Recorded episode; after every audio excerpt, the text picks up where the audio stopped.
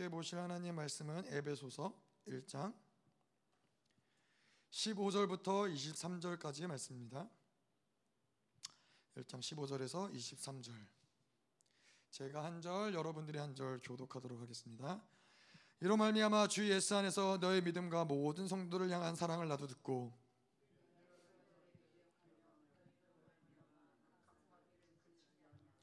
우리 주 예수 그리스도의 하나님 영광의 아버지께서 지혜와 계시의 영을 너에게 주사 하나님을 알게 하시고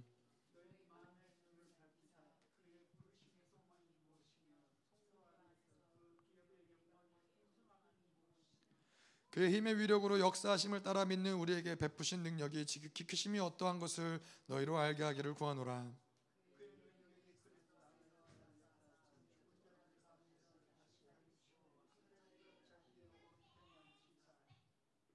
모든 통치와 권세와 능력과 주권과 이 세상뿐 아니라 오는 세상에 일컫는 모든 이름 위에 뛰어나게 하시고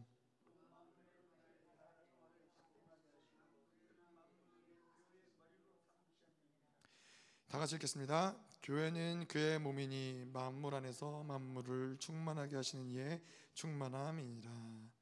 아멘. 저희가 이제 에베소서 1장을 오늘 말씀을 통과하면서 마무리하게 되는데 에베소서 이제 가장 중요한 것이 에베소서 이제 여덟 가지 복이겠죠 물론 여덟 가지 복을 저희가 지난 주까지 해서 쭉 봤죠. 그래서 하나님이 우리를 택하시고 예정하사 거룩하고 흠이 없게 하셨다. 그게 가장 중요한 것이죠.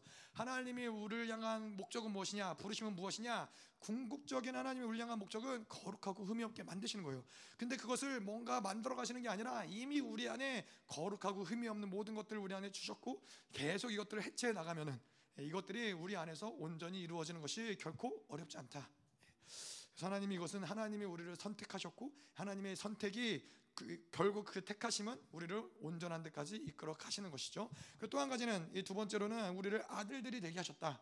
아들들이 되게 하셨는데 아들들이 된 것은 저희가 뭐 말씀 나눌 때도 얘기했지만은 거룩하고 흠이 없기 때문에 뭔가 잘하고 있기 때문에 뭔가 자질이 되기 때문이 아니라 하나님이 아들이 되게 만드시고 나서 이제 그, 그 아들의 합당한 모습 거룩하고 흠이 없게 우리를 만들어 가신다는 거죠 그래서 마치 뭐 목사님들이 얘기하시는 것처럼 왕자를 만들어 놓고 왕자답게 살라는 건 어렵지 않다고 예, 시간이 시간이 해결할 문제다 그는 왕과 함께 시간을 보내고 궁궐에서 시간을 보내면은 어느덧 그 왕자는 왕처럼 행동하고 왕처럼 말하고 왕처럼 군림하고 통치하는 것들이 자연스러워진다는 거예요 그런데 거지를 데려다가 왕을 만들려고 하면은 이거는 불가능하다는 거죠. 예, 일단은 족보 자체부터 문제가 되고 일단은 이 모든 이, 이 노예 근성과 이 모든 이런 것들이 불가능하다는 것이죠. 자 그리고 이제 세 번째로 그리고 이 아들의 특징은 또 분봉왕으로 우리를 삼으셨죠. 그래서 하나님이 교회를 이 모든 지역을 다스리고 통치할 수 있는 분봉왕의 권세를 주셨고 이 모든 것들을 이제 어, 정치, 경제, 사회, 문화 모든 것들을 하나님이 통치하시면서 이 통치권 이 하나님이 우리를 통치하게 하시는 여러 가지 이유가 있지만은 하나님 우리에게 통치권을 주신 뭐 가장 중요한 이유는 뭐냐면은 그것이 바로 하나님의 하시는 일이라는 거예요. 하나님이 하나님이 누구시냐? 그분은 통치하는 분이세요. 만물을 통치하시고 우주를 통치하시는 분. 근데 그의 아들들은 뭐 하는 거냐? 그의 아들들도 마찬가지로 그렇기 때문에 통치하는 잘하는 것이죠. 그래서 하나님이 우리에게 분봉왕으로 삼으시고 우리에게 이 모든 권세를 주시고 통치하게 만드신다는 거예요. 자 그리고 세 번째로 하나님이 우리를 속량 곧 죄사함을 주셨다. 예, 하나님이 우리를 죄사함을 은혜의 풍성함을 따라 죄사함을 주셨는데 그 은혜의 풍성함 모든 것에 부족함이 없는 우리를 하나님의 아들들로 예수 그리스도를 닮은 대로 만드는데 부족함이 없는 모든 것들을 풍성하게 주시지만 그 중에서 가장 중요한 것이 무엇이냐? 그것이 바로 예수의 피. 하나님이 그 보혈을 주시사 죄 사함을 주셨는데 우리로 하여금 그냥 단지 죄를 용서해 주는 차원이 아니라고 말씀드렸죠. 그냥 죄가 용서하면은 그 죄는 용서했지만 늘 기억에 남잖아요. 우리가 뭐 부부 싸움을 하다가도 용서하지만은 또 시간이 지나면은 훅 올라오잖아요. 그때 그랬던 거. 그래서 늘 그때 뭐 부부싸움하면 옛날 옛날 신혼 때부터 그때 어 그러지 않았냐 이거부터 시작을 해서 뭐 내가 임신했을 때 그러지 않았냐부터 해서 다 기억하는 거잖아요. 근데 죄 사함을 받았다라는 것은 이전의 모든 기억들 하나님 이제는 더 이상 죄를 기억하지 않는다. 모든 죄의 기록들이 어디에도 찾아볼 수 없는 거예요. 예, 하나님도 기억하지 않고 하늘 성서에도 기록되지 않고 어디에도 기록되지 않는데 유일하게 기록되는 곳이 어디냐? 우리의 양심에는 기록이 된다는 거예요. 하지만은 이 양심에 기록되는 것도 문제가 되지 않는 것은 계속해서 전이받지 않은 그 깨끗한 예수의 피가 우리 안에 내재하사 그 보혈, 보혈로 계속 우리를 정결케 한다는 것이죠. 그래서 여러분 매일 같이 아니 매일 같이가 아니라 매 순간 순간 예수의 피를 선포하세요. 피를 선포하시고 우리가 또 다음 주에 또 이런 부분들을 나누겠지만은 옛사람 새사람 또 영으로 사는 것이 무엇이냐 십자가에서 쪼개져 죽어야 될 것이 무엇이냐 나누지만은 중요한 거는 이 옛사람의 분량이 커지지 않게 계속 예수의 피를 뿌리는 거예요. 이게 제가 보니까 그러더라고요. 저도 한 주 동안 말씀을 준비하면서 계속 살면서도 뭘 했냐면은 죄를 지어서 예수의 피를 뿌리는 게 아니라 죄를 짓기 전에 이미 뭔가 세상의 유혹이 다가올 때 뭔가 우리 안에서 어떤 이 죄, 이 내, 내면에 있는 어떤 육의 본성들이 올라 꿈틀거릴 때 순간순간 예수의 피를 뿌리는 거예요. 그냥 뭔가 생각이 스쳐 지나갈 때 예수의 피를 뿌리는 거예요. 그러면은 그러한 힘들이 현저하게 줄어드는 거예요. 근데 이러한 것을 그냥 방치해 두면은 이러한 것들이 우리 안에서 축적이 되고 축적이 되면서 결국에는 죄를 짓게 되고 결국에는 하나님을 어저께 어저께 이야기 목사님 이야기하신 것처럼 하나님을 향해서 대적하게 되고 분리하고 이 하나님하고 완전히 단절되는 데까지 그냥 자연스럽게 가는 거예요. 그래서 순간순간 이 예수의 피를 계속 뿌리면 이 속량 구원의 완성까지 하나님이 우리를 인도하신다는 것이죠. 그리고 또 이제 또 무엇을 보았냐? 하나님이 우리에게 무엇을 주셨냐? 네 번째로 지혜와 총명. 예, 오늘 지혜와 계시에 대해서 또 지혜에 대해서 나누겠지만은 이 지혜라는 것은 하나님의 통치 방법이고 하나님의 일하심의 방법이고 하나님의 일하시는 모든 것들은 지혜라고 이야기할 수 있어요. 그분 자체가 지혜신 분이에요. 근데 총명은 무엇이냐? 그 지혜가 무엇인지를 깨달아 아는 것이죠. 그 지혜 하나님이 왜 이렇게 일하시는지 하나님의 맘, 그 숨겨진 뜻이 무엇인지 이것을 알아가는 것이 총명이라는 것이죠. 그래서 하나님이 우리에게 지혜와 총명을 주셔서 이거는 무엇이냐면은 하나님과 살아가는 데 있어서 지혜가 없다. 이거는 어, 말이 안 된다는 거예요. 이건 불가능한 얘기예요. 그분이 지혜이신데 지혜이신 그분과 살아가면서 그냥 내가 이해 못해도 예, 내가 알지 못해도 그분이 지혜이시기 때문에 그분이 하라는 대로 그분이 움직이는 대로 그분이 가는 대로 따라가기만 해도 우리의 삶은 지혜로운 삶이 되는 거예요.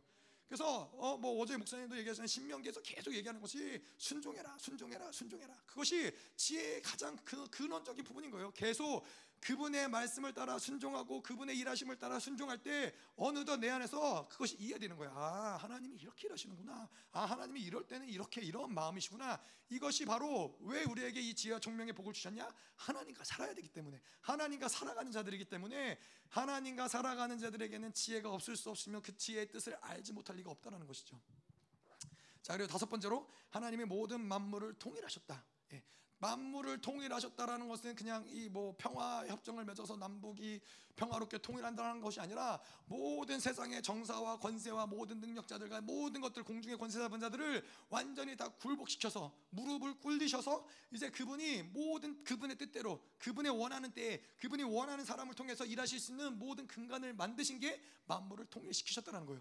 그래서 거기서 뭐라고 그래요? 10절 초반부에 때가 찬 경륜을 따라서 이제 하나님이 결정하시면 되는 거예요. 왜냐하면 모든 모든 그것을 저항하는 모든 힘들, 모든 원수들, 모든 것들을 그분이 완전히 다 굴복시키셨기 때문에 하나님이 결정하시면 되는데 그래서 우리에게 중요한 건 무엇이냐? 예, 언제가 하나님의 때냐?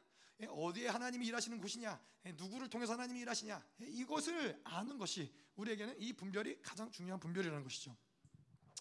예, 그래서 이거를 믿는 사람들의 이 마음 하나님 만물을 통일하셨다라는 그 하나님의 복을 우리에게 주셨다는 걸 믿는 사람들의 특징은 뭐냐면은 내가 무엇을 할 수 있냐 없냐, 내가 뭘 가졌냐 안 가졌냐 이게 문제가 되지 않아요. 아무것도 없는 것 같지만은 하나님의 뜻이 그렇고 하나님의 때가 그러면은 그때 하나님이 일하시는 것을 드러내시는 거예요. 예. 근데 이것을 믿지 못하는 자들의 문제는 뭐예요? 그것을 믿지 못하기 때문에 뭔가 자꾸 노력하려고 그러고 뭔가 내가 자꾸 뭔가를 소유하려고 그러고 뭔가를 자꾸 예, 긁어 모으려고 그러고 이것이 하나님의 통일하심 하나님 모든 것을 굴복시켰다는 것을 믿지 못하는 것이죠. 자 여섯 번째로 그분이 우리의 기업주가 되십니다 그래서 우리가 하는 모든 것들, 우리가 관계하는 모든 사람들, 우리가 하는 모든 일들, 그거는 우리의 일이 아니라 이제는 하나님의 일이에요. 하나님이 우리의 기업 주시기 때문에 그래서 지난주에도 말씀드렸지만은 우리가 망하는 것은 단지 그분의 기업이 망하는 게 아니라 그분의 아들이 망하는 것이고 그분의 자녀가 망하는 것이고 또한 그분의 기업이 망하는 것이기 때문에 결코 그분은 예, 기업을 망하게 하지 않으신다. 결코 그분은 교회를 망하게 하지 않으신다라는 거예요. 근데 왜 기업이 망하느냐? 왜, 왜 교회를 망하느냐? 결국엔 다 믿음의 문제인 거죠. 예. 계속 우리가 이 뭐 지난주 어, 어제 말씀을 통해서도 들었지만은 믿음이 온전하지 않기 때문에 하나님을 온전히 믿지 않기 때문에 그 사단이 나는 거예요. 뭐뭐 예. 뭐 그럴 수 있잖아요. 뭐 어제 목사님 말씀대로 아 뭐 교통사고 안 당하려고 보험 교통사고도 혹시 당할지 모르니까는 보험비를 열심히 모아놨는데 그럼 무슨 일 있어요? 교통사고를 당하는 거예요. 그게 축복이에요? 아니란 말이에요. 하나님을 믿으면 하나님만을 의지로 하나님만을 요새로 믿, 고 하나님이 우리를 지켜주시는 굳건한 산성이라고 믿고 하나님 이거 내가 의지하는 모든 것들을 다 내려놓으면은 하나님이 교통사고도 안, 안 당하게 하시고 알아서 보호하시고 알아서 인도하시는데 예, 내가 결, 결국에는 내가 모은 그것으로 인해서 망하게 하고 내가 노력하는 그것으로 인해서 망하게 하고 예, 그 하나님이 우리의 기업주가 되심을 믿지 못하는 것이죠. 자 그리고 이제 일곱 번째로 우리는 영광의 찬송이라.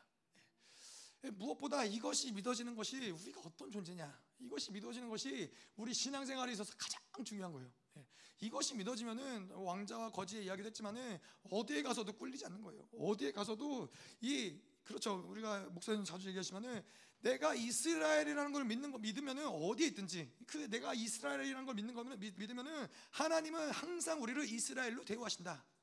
우리가 이 하나님의 영광의 찬송이라는 걸 믿는다면은 하나님은 우리가 어느 곳에 누구랑 있든 어디에 있든 간에 어, 어느 상황에 처하든 간에 우리를 영광의 찬송으로 대우하시는 거예요. 근데 우리가 그냥 뭐 우리의 존재가 그지깽깽이라고 믿고 살아가면은 예, 하나님도 그렇게 그지깽깽이로 대우하시겠죠. 예, 믿음의 원리 모든 것이 다 믿음의 원리로 운행이 되는 것이죠. 자, 그리고 마지막으로 이제 성령의 인치심. 예, 그래서 우리가 이제는 성령께서 이 모든 것들을 어떻게 어떻게 우리에게 확증하셨냐? 예수 그리스도가 우리를 위해서 죽으시고 죄를 속량하시고 하나님 우리를 거룩하고 흠이 없게 만드시고 이 모든 구원의 완성으로 이끌어 가시는 걸 우리가 어떻게 믿니? 어떻게 믿냐? 어떻게 아냐? 예, 성령을 우리 안에 내재시키시고 성령이 우리 안에 계시면서 그것을 보면서 우리가 확증을 받는 거예요. 그분이 우리의 보증이 되시는 거예요. 그래서 성령이 우리 안에 내재하시는 것을 보면서 우리가 확증을 얻을 뿐만 아니라 이제 이런 믿는 자들은 성령 우리가 기도할 때마다 하나님께 기도할 때마다 성령이 그것을 보증하시고 그 기도를 응답하시는 것들을 보면서 또 이것들 다시 확증하는 것이죠. 예, 그래서 이 모든 것들을 우리는 여덟 가지 우리 안에 주신 복들을 보면서 우리의 믿음은 무엇이냐? 아 하나님이 우리를 거룩하고 흠이 없게 만드시는 것이 확실하구나. 예, 이것을 믿는 것이죠. 자, 그래서 오늘 말씀을 좀 들어가자면은 1장 15절 16절은 이제 바울이 기도하는 것이죠. 17절부터 15절부터 쭉 뭐, 무엇을 기도하는가? 여덟 가지 복을 바울이 이제 환상 가운데 이제 기도하는 가운데 계시로 쭉 받고서는 감격하고 감탄하면서 그것을 가지고 기도하는 거예요. 하나님께 기도 올리는 거예요. 뭐 감격스러워서 기도하는 것도 있고 또 예배소 교회를 위해서 기도하는 것도 있고 그래서 뭐 에베소 자체가 계속 하나님의 계시를 보고 감격하고 그것을 감탄하고 다시 하나님께 찬양하고 뭐 이러한 어떤 어, 패턴이지만은 이 1장 후반부 후반부가 15절부터가 이제 바울이 에베소 교회를 위해서 이 여덟 가지 복을 가지고 기도하는 그 모습인 것이죠. 자 그래서 17절부터 보면요. 17절에 우리 주 예수 그리스도의 하나님 영광의 아버지께서 지혜와 계시의 영을 너희에게 주사 하나님을 알게 하시고 예. 자 우리가 지혜와 총명 지혜와 총명을 봤었죠 지혜와 총명을 보면은 거기에는 뭐라고 나와 있냐면은 지혜와 총명 8절 1장 8절에 보면 이는 그가 모든 지혜와 총명을 우리에게 넘치게 하사 그 뜻의 비밀을 우리에게 알리신 것이요 이렇게 나와 있죠. 그래서 그 뜻의 비밀을 알게 하신다. 자, 지혜와 총명은 하나님의 뜻, 하나님의 역사심을 알게 하다. 다시 말해서 이건 어디에 초점이 있냐면은 하나님이 일하심에 초점이 있는 거예요. 예? 하나님의 사건이 하나님의 일하시는 사건에 초점이 있는 거예요. 그래서 뭐 예를 들어서 뭐 모세가 이제 반석을 칠때 예, 하나님의 지혜가 예, 그 하나님의 지혜가 무엇이죠? 그 반석을 치는 것이 어떻게 이 문제를 해결할 것이냐. 그것이 바로 지혜 측면인데 이 지혜를 칠때 아, 하나님이 왜이 반석을 치게 하든지 깨닫게 하는 것이 바로 이 총명의 측면이라는 거예요. 그래서 이 사건에 국한되어서 이것을 이해하는 것이 하나님의 뜻을 알게 하신 지혜 그 사건을 알게 하는데 초점이 있다면은 지혜와 계시 17절에는 뭐라고 나와 있어요? 지혜와 계시형을 너에게 주사 하나님을 알게 하시고 네. 비슷한 것 같지만 다르다라는 거예요. 지혜와 계시를 통해서는 결국에는 우리가 무엇을 무엇에 더 초점이 있냐면은 결국 지혜와 청명과 계시 이거를 사실은 따로 따로 분리하기는 어려워요. 분리하기는 어렵지만은 지혜와 계시를 나눠서 이야기하면서 사도 바울이 초점을 삼고 싶었던 건 뭐냐면은 하나님을 알게 하는 것. 하나님을 어떤 사건을 통해서 그 사건의 문제를 해결하는 그 지혜, 지혜 측면, 예, 그것의 측면에 국한되는 것이 아니라 그 지혜 뒤에 있는 이 하나님을 성품으로 만나는 예, 하나님과 인격적으로 만나는 그것에 지혜와 계시에 초점이 있다는 것이죠. 그래서 우리가 이 신앙의 성장의 초기에는 하나님을 다분히 이, 사건을 통해서 만나요. 예, 그래서 우리의 어떤 문제, 우리의 어떤 연약함, 우리의 어떤 질병, 하나님이 이러한 것들을 통해서 우리를 부르시기도 하고 우리를 만나 주시기도 하고 뭐 아브라함 같은 경우는 자식이 없었기 때문에 예, 내가 자녀를 주겠다고 그러시고 그 사건을 통해서 하나님이 아브라함을 부르시죠. 예. 우리도 마찬가지로 신앙의 초기에는 하나님이 사건을 통해서 만나요. 근데 신앙이 성장하면서도 계속 사건을 통해서만 하나님 만나려고 하면은 이 신앙은 일단 재미가 없어요. 예, 재미가 없어요. 하나님 뭘 주셨냐 주셨지 않냐 그 하나님과 본질적으로 하나님과 나와의 어떤 이 관계가 만들어지는 것이 아니라 결국엔 이것이 시간이 지나다 보면은 하나님이 바알로 바뀌게 돼 있죠. 예, 무엇인가 나에게 내가 동전을 집어넣으면 예, 그에 합당한 어떠한 이 물건을 뱉어놓는 예, 자판기 같은 하나님과 우리는 그런 관계가 된다는 것이죠. 아브라함이 아브라함은 그랬어요. 하나님은 아브라함의 약속하신 것을 아브라함은 믿었고 그 믿음을 따라서 순종하고 왔는데 아브라함 믿었던 거는 하나님이 나에게 약속한 땅을 주시겠고 아들을 주시겠고 이것들을 믿고서는 왔는데 시간이 지나가다 보니까는 이루어지지 않는 거예요. 그러면서 하나님이 나타나셔서 내가 너의 지극히 큰 상급이라 하나님 이렇게 말씀하시죠. 이게 언제냐면은 이때부터 이 순간이 바로 아브라함이 하나님을 성품으로 만난 시간인 거예요. 하나님이 아브라함을 아브라함이 하나님을 존재적으로 만나기 시작한 시간인 거예요. 사건을 뛰어넘어서. 그래서 아브라함이 그 뒤에 뭐 여전히 문제가 되긴 하지만 그 뒤에는 더 이상 하나님이 주시고 안 주시고가 문제되지 않는 시간이 온다라는 거예요.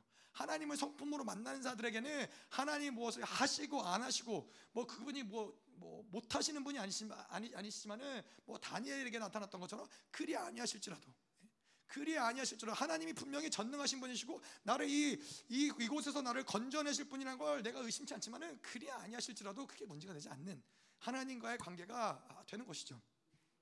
자 그래서 지혜와 계시는 그런 거예요. 그래서 베드로가 베드로도 마찬가지로 어, 날이 새도록 고기를 잡았죠. 근데 잡은 게 아무것도 없어요. 마치 우리의 인생 같잖아요. 날이 새도록 열심히 우리가 무엇인가를 잡으려고 애쓰고 노력하지만은 얻은 게 별로 없어요. 인생은 그럴 수밖에 없어요. 그게 어떠한 누구의 인생이 됐든 간에 인생 가운데서 내가 노력해서 무언가 내가 노력한 그것을 얻는다. 예, 그런 경우가 흔치 않단 말이죠. 예. 돈을 얻으면은 건강을 잃어버리고 건강을 얻으면은 행복을 잃어버리고 행복을 얻으려면 뭐 하여튼 뭔가가 늘 빵꾸 나는 곳이 생긴다는 것이죠. 자 그래서 이제 베드로가 이제 어부 날이 새도록 이 어부기 때문에 고기를 잡으려고 그렇게 무던히도 애를 썼지만은 아무것도 잡은 게 없었어요. 예, 하지만 이제 예수님이 이제 그 새벽에 예수님을 만나서 이제 깊은 곳으로 그물을 던져라. 예. 베드로는 사실은 알잖아요.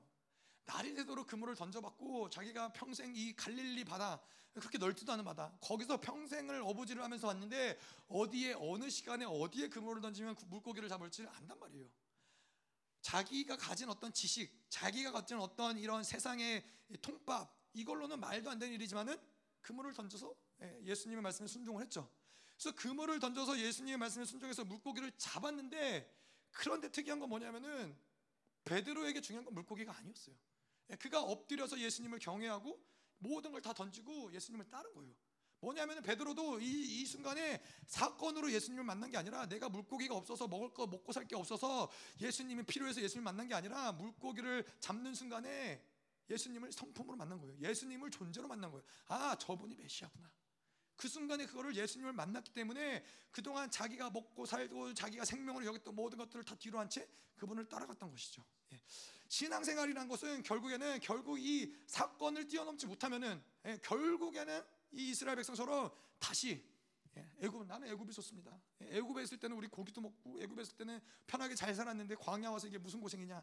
예, 굉장한 미혹에 시달리면서 예, 하나님을 떠나가게 되는 것이죠. 그래서 반드시 이, 이 사건으로 하나님을 만나는 이 단계를 넘어서야 된다는 것이죠.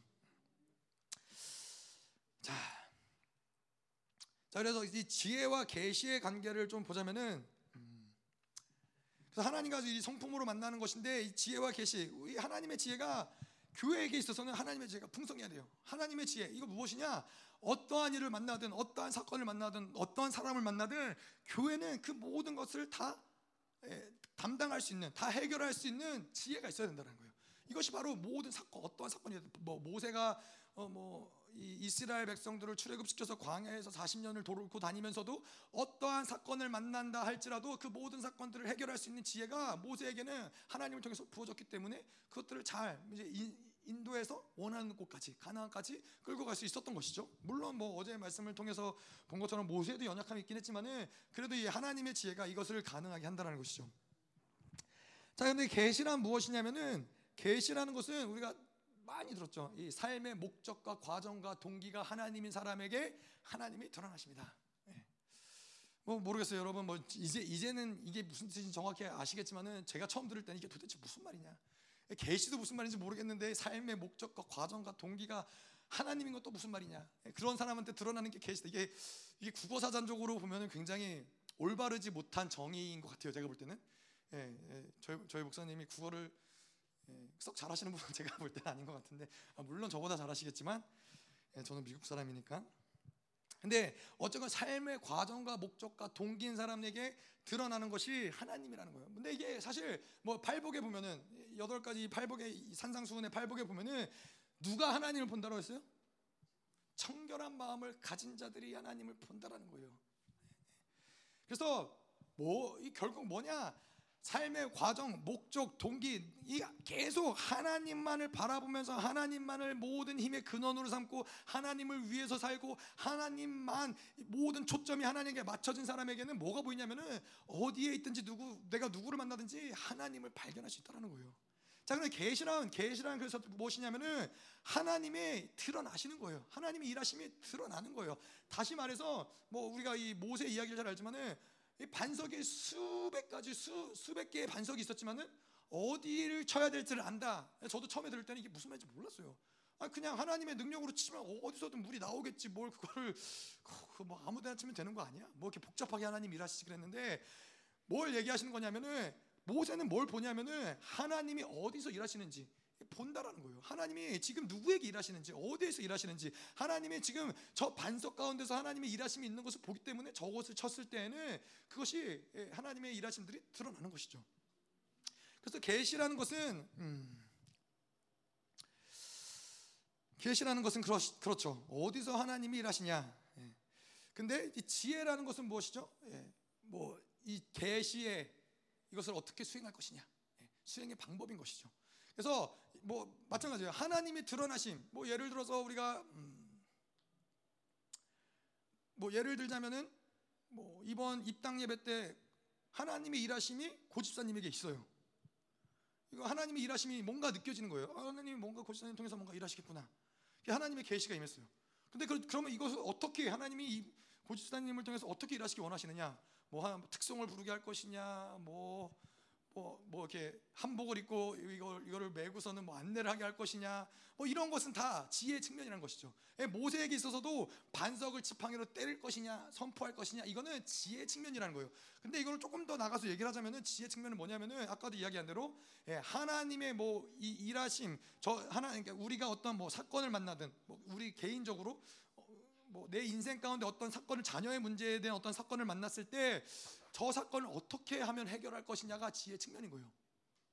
그런데 이 계시와 지혜의 관계는 무엇이냐면은 계시가 있지 않은 상태에서는 지혜가 운행될 수 없다는 거예요. 무슨 얘기인지 아시겠죠? 하나님이 일하심이 없는 데에서 지혜를 아무리 구해봐야 거기선 지혜가 나올래 나올 수 없다는 거예요. 하나님이 그래서 항상 계시가 먼저 움직이고 지혜가 움직인다는 거예요. 하나님이 어디서 일하시는지 보여주시고 그러고서는 그것을 어떻게 하나님의 뜻이 어떻게 수행돼야 되는지를 하나님께서 드러내신다는 거예요. 그래서 하나님의 일하심은 때로는 때로는 뭐 굉장히 빠를 때도 있지만은 하나님 일하시면 굉장히 또 느리기도 해요. 왜냐 그분의 이 일하심이 어디인지를 알아야 되고 그분이 어떤 이것이 그냥 한 번에 쫙 펼쳐지는 경우도 있지만은 많은 경우 가다 보면 보여지는 거예요. 가다 보면. 우리가 마찬가지로 이 뭐 입당 예배도 마찬가지고 이 목사님이 이제 그 전날 오시는 것도 마찬가지고 예, 제가 보니까 그런 거예요. 제가 뭐 굳이 말씀하고 이제 맞대어서 얘기를 하자면은 비, 빗대어서 이야기를 하자면은 하나님 목사님이 이곳에 하루 전날 오시는 거는 아, 거기 뭔가 하나님 일하심이 있는 거예요. 느껴지는 거예요. 아, 하나님 뭔가 일하시는구나. 아, 이게 계시로 이제 임하는 거죠. 그러니까는 이제 피할래야 피할 수 없는 거부할래야 거부할 수 없는 사건이 돼버린 거죠. 만약에 하나님이 거기서 일하시지 않는다, 그러면 사실은 처음에는 신경 안 쓰려고 그랬어요. 그냥 목사님 오시는구나. 그냥 뭐, 뭐 호텔비랑 뭐 교회에서 한다니까 뭐 하시면 되겠지. 뭐 가장 좋은 곳으로 뭐 교회에서 알아서 하시겠지라고 생각을 했었는데 하나님의 뭔가 거기서 하나님의 일하심이 느껴지고 하나님이 우리 교회를 향한 어떠한 계획들이 느껴지니까는 어, 뭔가 그 다음 스텝이 그럼 뭘 어떻게 해야 되는지를 하나님과 조율하는 것이죠. 그래서 하나님이 섬겨라. 그러면은 섬기는 것이죠. 최선을 다해서 최고의 것으로 정말 최고의 것으로 섬기고 싶었는데 세상의 최고의 것들은 정말 깜짝 놀랄 만한 깜짝 놀랄 만한 것들이더라고요. 처음 알았어요. 그렇게 아니 목사님이 처음에 목사님 처음에 뭐 어, 오성 호텔 얘기하시길래 오성 호텔 오성 저는 이제 뭐 잘 모르지만은 그냥 오성 호텔 그냥 여기저기 오성 호텔 다 있는 건 줄 알았어요. 근데 오성 호텔이 우리나라에 그렇게 많지 않더라고요. 서울에는 많이 있는데 이, 이 지방엔 없어요. 광주엔 없어요. 광주에는 오성 호텔이 있지 않 존재하지조차 않고 사성 호텔이 세 개인가 있어요. 그러니까는 이제 저는 최고의 것으로 섬겨드리고 싶었는데 일단 오성 호텔은 없어서 감사했죠. 오성 호텔 있었으면 어떡할 뻔했어요. 하여튼 오성 호텔 없어서 감사했고 그래서 뭐 하여튼 사성 호텔 중에서도 그 중에서도 최고의 것으로 해드리고 싶었는데 아 그것도 조금 너무 예, 너무 과하다 싶더라고요. 예, 그냥 하나님의 감동을 따라서 제가 할 수 있는 최고의 것으로 섬겨드리려고 그건 뭐 하나님이 오케이 하셔서 뭐 그 최고의 것으로 하여튼 섬겨드리 이게 바로 이 계시와 지혜가 운행하는 어떤 방법이라는 것이죠. 그래서 마찬가지로 내가 누군가 누군가 미워하는 마음이 생겼어요. 누군가를 미워하게 됐어요. 그러면 여기서 하나님의 개, 하나님이 뭔가 무엇을 일하시는지를 볼 수 있어야 된다는 거예요. 자, 근데 자 음, 하나님은 무소부재하신 분이시죠. 하나님은 어디에도 계시고 어느 곳에도 계시고 언제나 계시는 분이세요. 자, 그렇다면 하나님의 계시란 무엇이냐? 자, 그렇다면 하나님은 사실은 우리가 하나님이 원하시지 않는 그곳. 뭐 예를 들어서 이제 아브라함이 하나님의 뜻을 거슬려서 애굽에 내려갔을 때 하나님 원하지 않는 곳에 갔어요. 그런데도 하나님은 그곳에서 아브라함에게 나타나셨어요. 그렇죠? 하나님 나타나 말씀하셨어요. 그건 뭐냐면은 여전히 아브라함의 삶의 모든 목적과 과정과 동기가 하나님이기 때문에 그곳은 하나님이 일하시는 곳은 아니지만 여전히 하나님은 나타나신다는 거예요. 이것이 우리에게 중요한 거예요. 누군가 내가 지금 누군가를 미워하게 됐어요. 미워하는 마음이 내 마음에 있어요. 그럴 때에도 하나님을 발견할 수 있는 안목이 있어야 된다는 거예요. 하나님을 잘 찾아낼 수 있는 그래서 청결한 마음은 무엇이냐? 하나님의 얼굴을 본다라는 것은 청결한 어느 곳을 가든지 누구를 만나든지 어떤 흉악한 죄인을 만나든지 거기서도 하나님을 발견하는 거예요. 사도 요한이 그랬잖아요. 사도 요한이 뭐라고 그랬냐면은 뭐 이 기름 바군 이 기름 기름 가마 예. 바구니 아니고 기름 가마에서 튀겨지면서 모든 핍박을 받고 그 반모섬에 갇혀서 그러면서도 결국에는 계속 뭘 봤냐면은 하나님은 사랑이시라 하나님은 사랑이시라 뭘 봐도 하나님의 사랑이 보이는 거예요 예? 이게 바로 계시라는 거예요 자 근데 내가 만약에 저 사람이 나를 미워했어 예? 그러면은 하나님이 뭔가 거기서 하나님이 일하심들을 내가 볼 수 있는 것이죠 예? 그것을 근데 하나님의 일하심이 만약에 하나님의 지혜가 용서해라 그러면은 그것이 용서할 수 있어야 된다는 거예요 자, 근데 마치 마치 이런 거예요. 우리에게는 어, 뭐 누군가를 나를 누군가 날 미워한 상황이 됐어요. 누군가 날 미워하는데 그 상황 가운데서 내가 반응할 수 있는 여러 가지의 케이스들이 있단 말이죠. 내가 뭐 절망할 수도 있고 분노할 수도 있고 미워할 수도 있고 그 사람은 대적할 수도 있고 그 사람은 때릴 수도 있고 뭐 그 사람은 용서할 수도 있고 무시할 수도 있고 여러 가지 여러 가지의 통로들이 있어요. 여러 가지 뭐 예를 들어서 파이프라인들이 있어요. 그런데 그 가운데서 하나님의 어떻게 어디에서 일하시느냐 예, 그것을 보는 것이 바로 계시라는 거예요. 근데 이 계시가 왜 닫아지는 왜 계시를 느끼지 못하느냐? 많은 경우 어떨 때는 이 다른 파이프라인들이 너무 커져 있어요. 너무 커져 있어서 하나님의 일하심을 보기가 어려운 부분들이 있단 말이에요. 아니면은 너무 우리에게 자동적으로 누군가 나를 미워하면은 당연히 나도 미워해야지. 저 사람이 날 먼저 미워했으니까 당연히 미워해야지. 이게 우리가 살아가면서 우리의 인격 가운데 그냥 그 파이프라인이 우리 안에 꽂혀 있기 때문에 뭐 다른 거를 선택할 여지도 없이 그냥 그냥 자동으로 반, 바, 이 뭐죠? 이 반응이 나온다라는 거예요. 그런데 하나님의 계시는 무엇이냐? 그래서 그러한 모든 상황 가운데 온유한 자는 멈춰서서 어디에서 하나님이 일하시는지를 볼 수 있는 자가 이게 중요하다는 거예요. 제가 되게 감사한 것은 무엇이냐면 제가 예전에 청년 때 청년 때였어요. 열방교회 알기 전에 생명사역 알기 전에 청년 때였는데 어, 그때 제가 아는 이, 아는 형이 그런 얘기를 했어요. 음, 자기가 이제 말씀을 성경을 쭉 보면서 아, 나보다 남을 여긴 여, 낮게 여긴다. 이게 뭘까? 이걸 혼자 이제 고민을 한 거예요.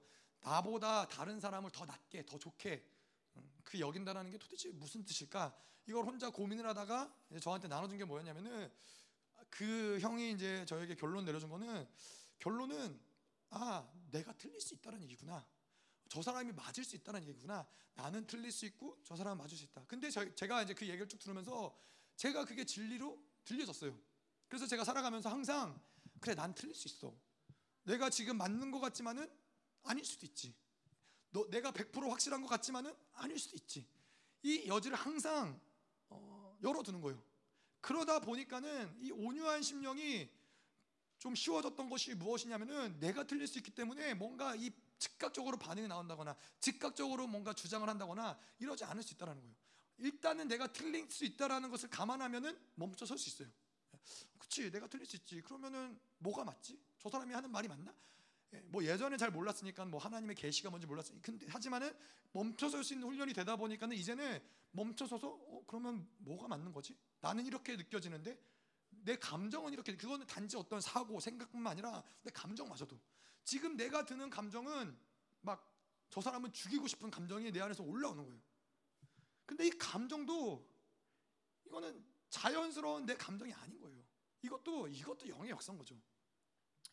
뭐뭐 뭐 우리가 이제 뭐 하여튼 영에 대한 부분들을 다음 주에 계속 또 풀어가겠지만은 제가 열방 교회 가서 열방 교회에서 많은 얘기들을 들었지만은 한 가지 충격적인 그 얘기를 듣고 굉장히 충격적이었던 이야기 중에 한 가지가 무엇이었냐면은 영의 세계에는 예, 사춘기가 없대요.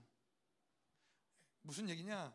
예, 우리는 일반적으로 다 뭐 이거는 그냥 자연적인 인간적인 생리적인 현상이라고 생각을 하잖아요. 그냥 나이가 들고 어떤 이 어떤 시간이 되면은 사춘기가 되고 뭐 사춘기 때 나타나는 현상들이 나타나고 뭐 자연스러운 거라고 생각하는데 영의 세계는 그렇지 않다는 거예요. 네. 그래서 사춘기를 겪지 않고 그런 어떤 사춘기 때 나오는 어떤 이런 부모님을 향한 대적이나 뭐 이런 반항심이나 뭐 세상에 뭐 친구들과 더 가까워지는 이런 이런 것들잖아요. 이런 걸 겪지 않고 지낸 사람이 예, 저기 있어요. 저희 우리 사모 사춘기가 없었어요. 성령으로 충만했기 때문에 잘하면서도 사춘기가 없었어요. 예. 아멘. 근데 왜 얼굴이 빨개지세요? 어, 그래, 하여튼 사춘기가 없었어요. 예, 그래서 영의 세계는 그렇다라는 거예요. 뭔가 우리가 아 뭐 인간적으로 당연한 거지, 생리적으로 당연한 거지. 아니 이런 이럴 때 이런 감정이 드는 게 당연한 거지. 그렇지 않다라는 거예요. 이런 것이 당연하게 여겨지기 시작하면은 이 영성을 할 수가 없어요. 이러한 감정마저도 아, 내가 절망하는 게 너무 자연스러워. 이러한 상황이 절망하는 게 당연한 거 아니야? 근데 그것마저도 아니라는 거예요. 그것마저도 멈춰서는 거야. 내가 왜 이렇게 절망하지? 어, 이상하네. 어, 하나님이 지금 어디 계시지? 하나님 무슨 일을 하시지? 이거를 볼 수 있는 안목 이것이 바로 계시라는 거예요. 자, 그래서 계시는 그렇고요. 음. 자, 1장 8, 18절로 넘어갈게요. 그래서 너의 마음의 눈을 밝히사 그 부르심의 소망이 무엇이며 성도 안에서 그 기업의 영광의 풍성함이 무엇이며 자, 너의 마음의 눈을 밝히시다. 음. 자, 그래서 아까 이야기한 대로 지혜와 총명 하나님의 뜻을 알게 하고 지혜와 계신 하나님의 하나님을 알게 하는데 지혜와 계시를 통해서 이제 영의 눈이 열린다는 것이죠. 하나님의 드러나심을 볼 수 있고 지혜와 계시로 영의 눈이 열리면은 하나님의 일하시는 것을 볼 수 있을 뿐만 아니라 또 원수가 어떻게 일하는지를 볼 수 있는 안목들이 열려진다는 거예요. 예. 그래서 계속해서 지혜와 계시 뭐 이게 근데 어 음, 아까 우리가 뭐 제가 이 파이프라인을 이야기했지만은 지혜와 계시의 영의 눈이 열린다라는 게 뭔가 음, 굉장히 추상적이거나 굉장히 비현실적이거나 이런 게 아니라는 거예요. 사실 영이 우리의 실체이고 모든 세계의 우리의 실체이고 하나님이 하나님은 영이시고 예, 하나님 만나는 자도 영으로 하나님 만나는 것이고 모든 것이 하나님이 영, 영의 근원으로 모든 현, 현, 현상 세계를 만드셨고 그래서 이 영이 실체인데 우리는 마치 영이 굉장히 추상적이고 만질 수 없는 것 같은 예, 그런 것처럼 느껴지는 부분들이 있죠. 근데 아까 제가 이제 그래서 영의 세계를 본다 이것은 무엇이냐면은 그냥 간단하게 좀 설명을 하자면 그런 거예요. 아까도 이야기한 대로 어떤 상황 가운데서 예를 들어서 그런 누군가 날 미워했다. 그러면은 내가 반응할 수 있는 수십 개의 파이프라인들이 있어요. 어떤 것은 내가 예전부터 늘 그냥 자동적으로 예, 누군가 날 미워하면 자동적으로 선택됐던 것이 있었고 근데 그러다 이제 살다 보면은 또 하나님이 일하시는 어떤 이 계시가 무엇인지를 발견할 수 있는 아, 하나님 용서하기 원하시는구나 이런 파이프라인들 있잖아요 근데 영의 세계를 본다는 거는 그거를 볼 수 있는 눈이라는 거예요 자 다시 말해서 무엇이냐?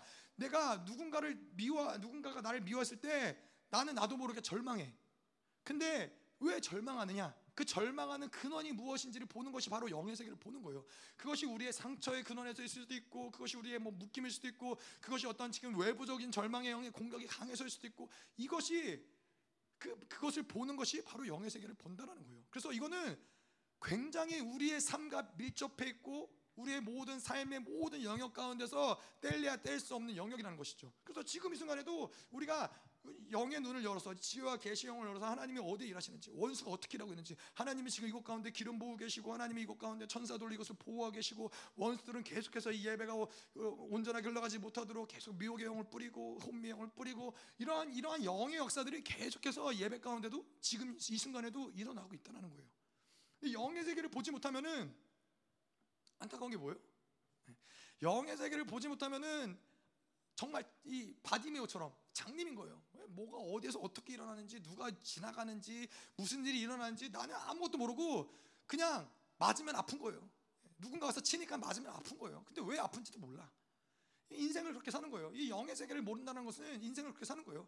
그냥 이 영의 세계를 알면 그렇죠. 이 계속 이 절망의 영이 쌓이고 쌓이고 쌓이고 쌓여서 어느 순간 이 절망이 뻥 하고 터지면서 죽고 싶은 충동이 든다거나 자살하고 싶은 충동이 든다거나 이러한 이러한 과정들이 있는데 이러한 과정들이 보이지 않고 그냥 어느 순간 자살하고 싶은 거예요. 죽고 싶은 충동이 드는 거예요. 그냥 세상이 싫은 거예요. 영의 세계를 모르면 인생이 다 그렇다니까요. 자, 자 그런데 이뭐 음, 그렇다면 이 영의 세계가 보이지 않게 되는 이 이유는 무엇이냐? 영적인 세계가 보이지 않는 이유는 무엇이냐면은 계속 세상의 어떠한 이 흐름들, 바벨론의 시스템들, 세상의 것들을 바라보고 세상의 것들을 받아들이고 세상의 것들이 전부인 것처럼 살아가다 보면은 영적인 것들이 보이지 않는 거예요. 하나님의 일하심이 어디에 있는지도 알지 알 수가 없는 거예요. 이게 참 안타까운 것이죠. 이 뭐 제가 보니까 뭐 저도 마찬가지 누구 누구나 할 것 없이 세상의 것을 빨아당기고 세상의 것을 즐기고 세상의 것을 뭐 내가 즐기 습관적으로 세상 가운데 살아가고 그러다 보면은 하나님이 뭐 하나님의 계시가 뭔지를 떠나서 하나님의 나를 향한 하나님의 마음이 뭔지도 알지 못해요. 하나님이 지금 나에게 폭포 같은 사랑을 붓고 계시는데도 그 사랑을 느끼지 못해요. 그냥 이, 이 뭐라 그러죠? 이 자갈처럼 예, 그런 목사님이 그런 표현하잖아요.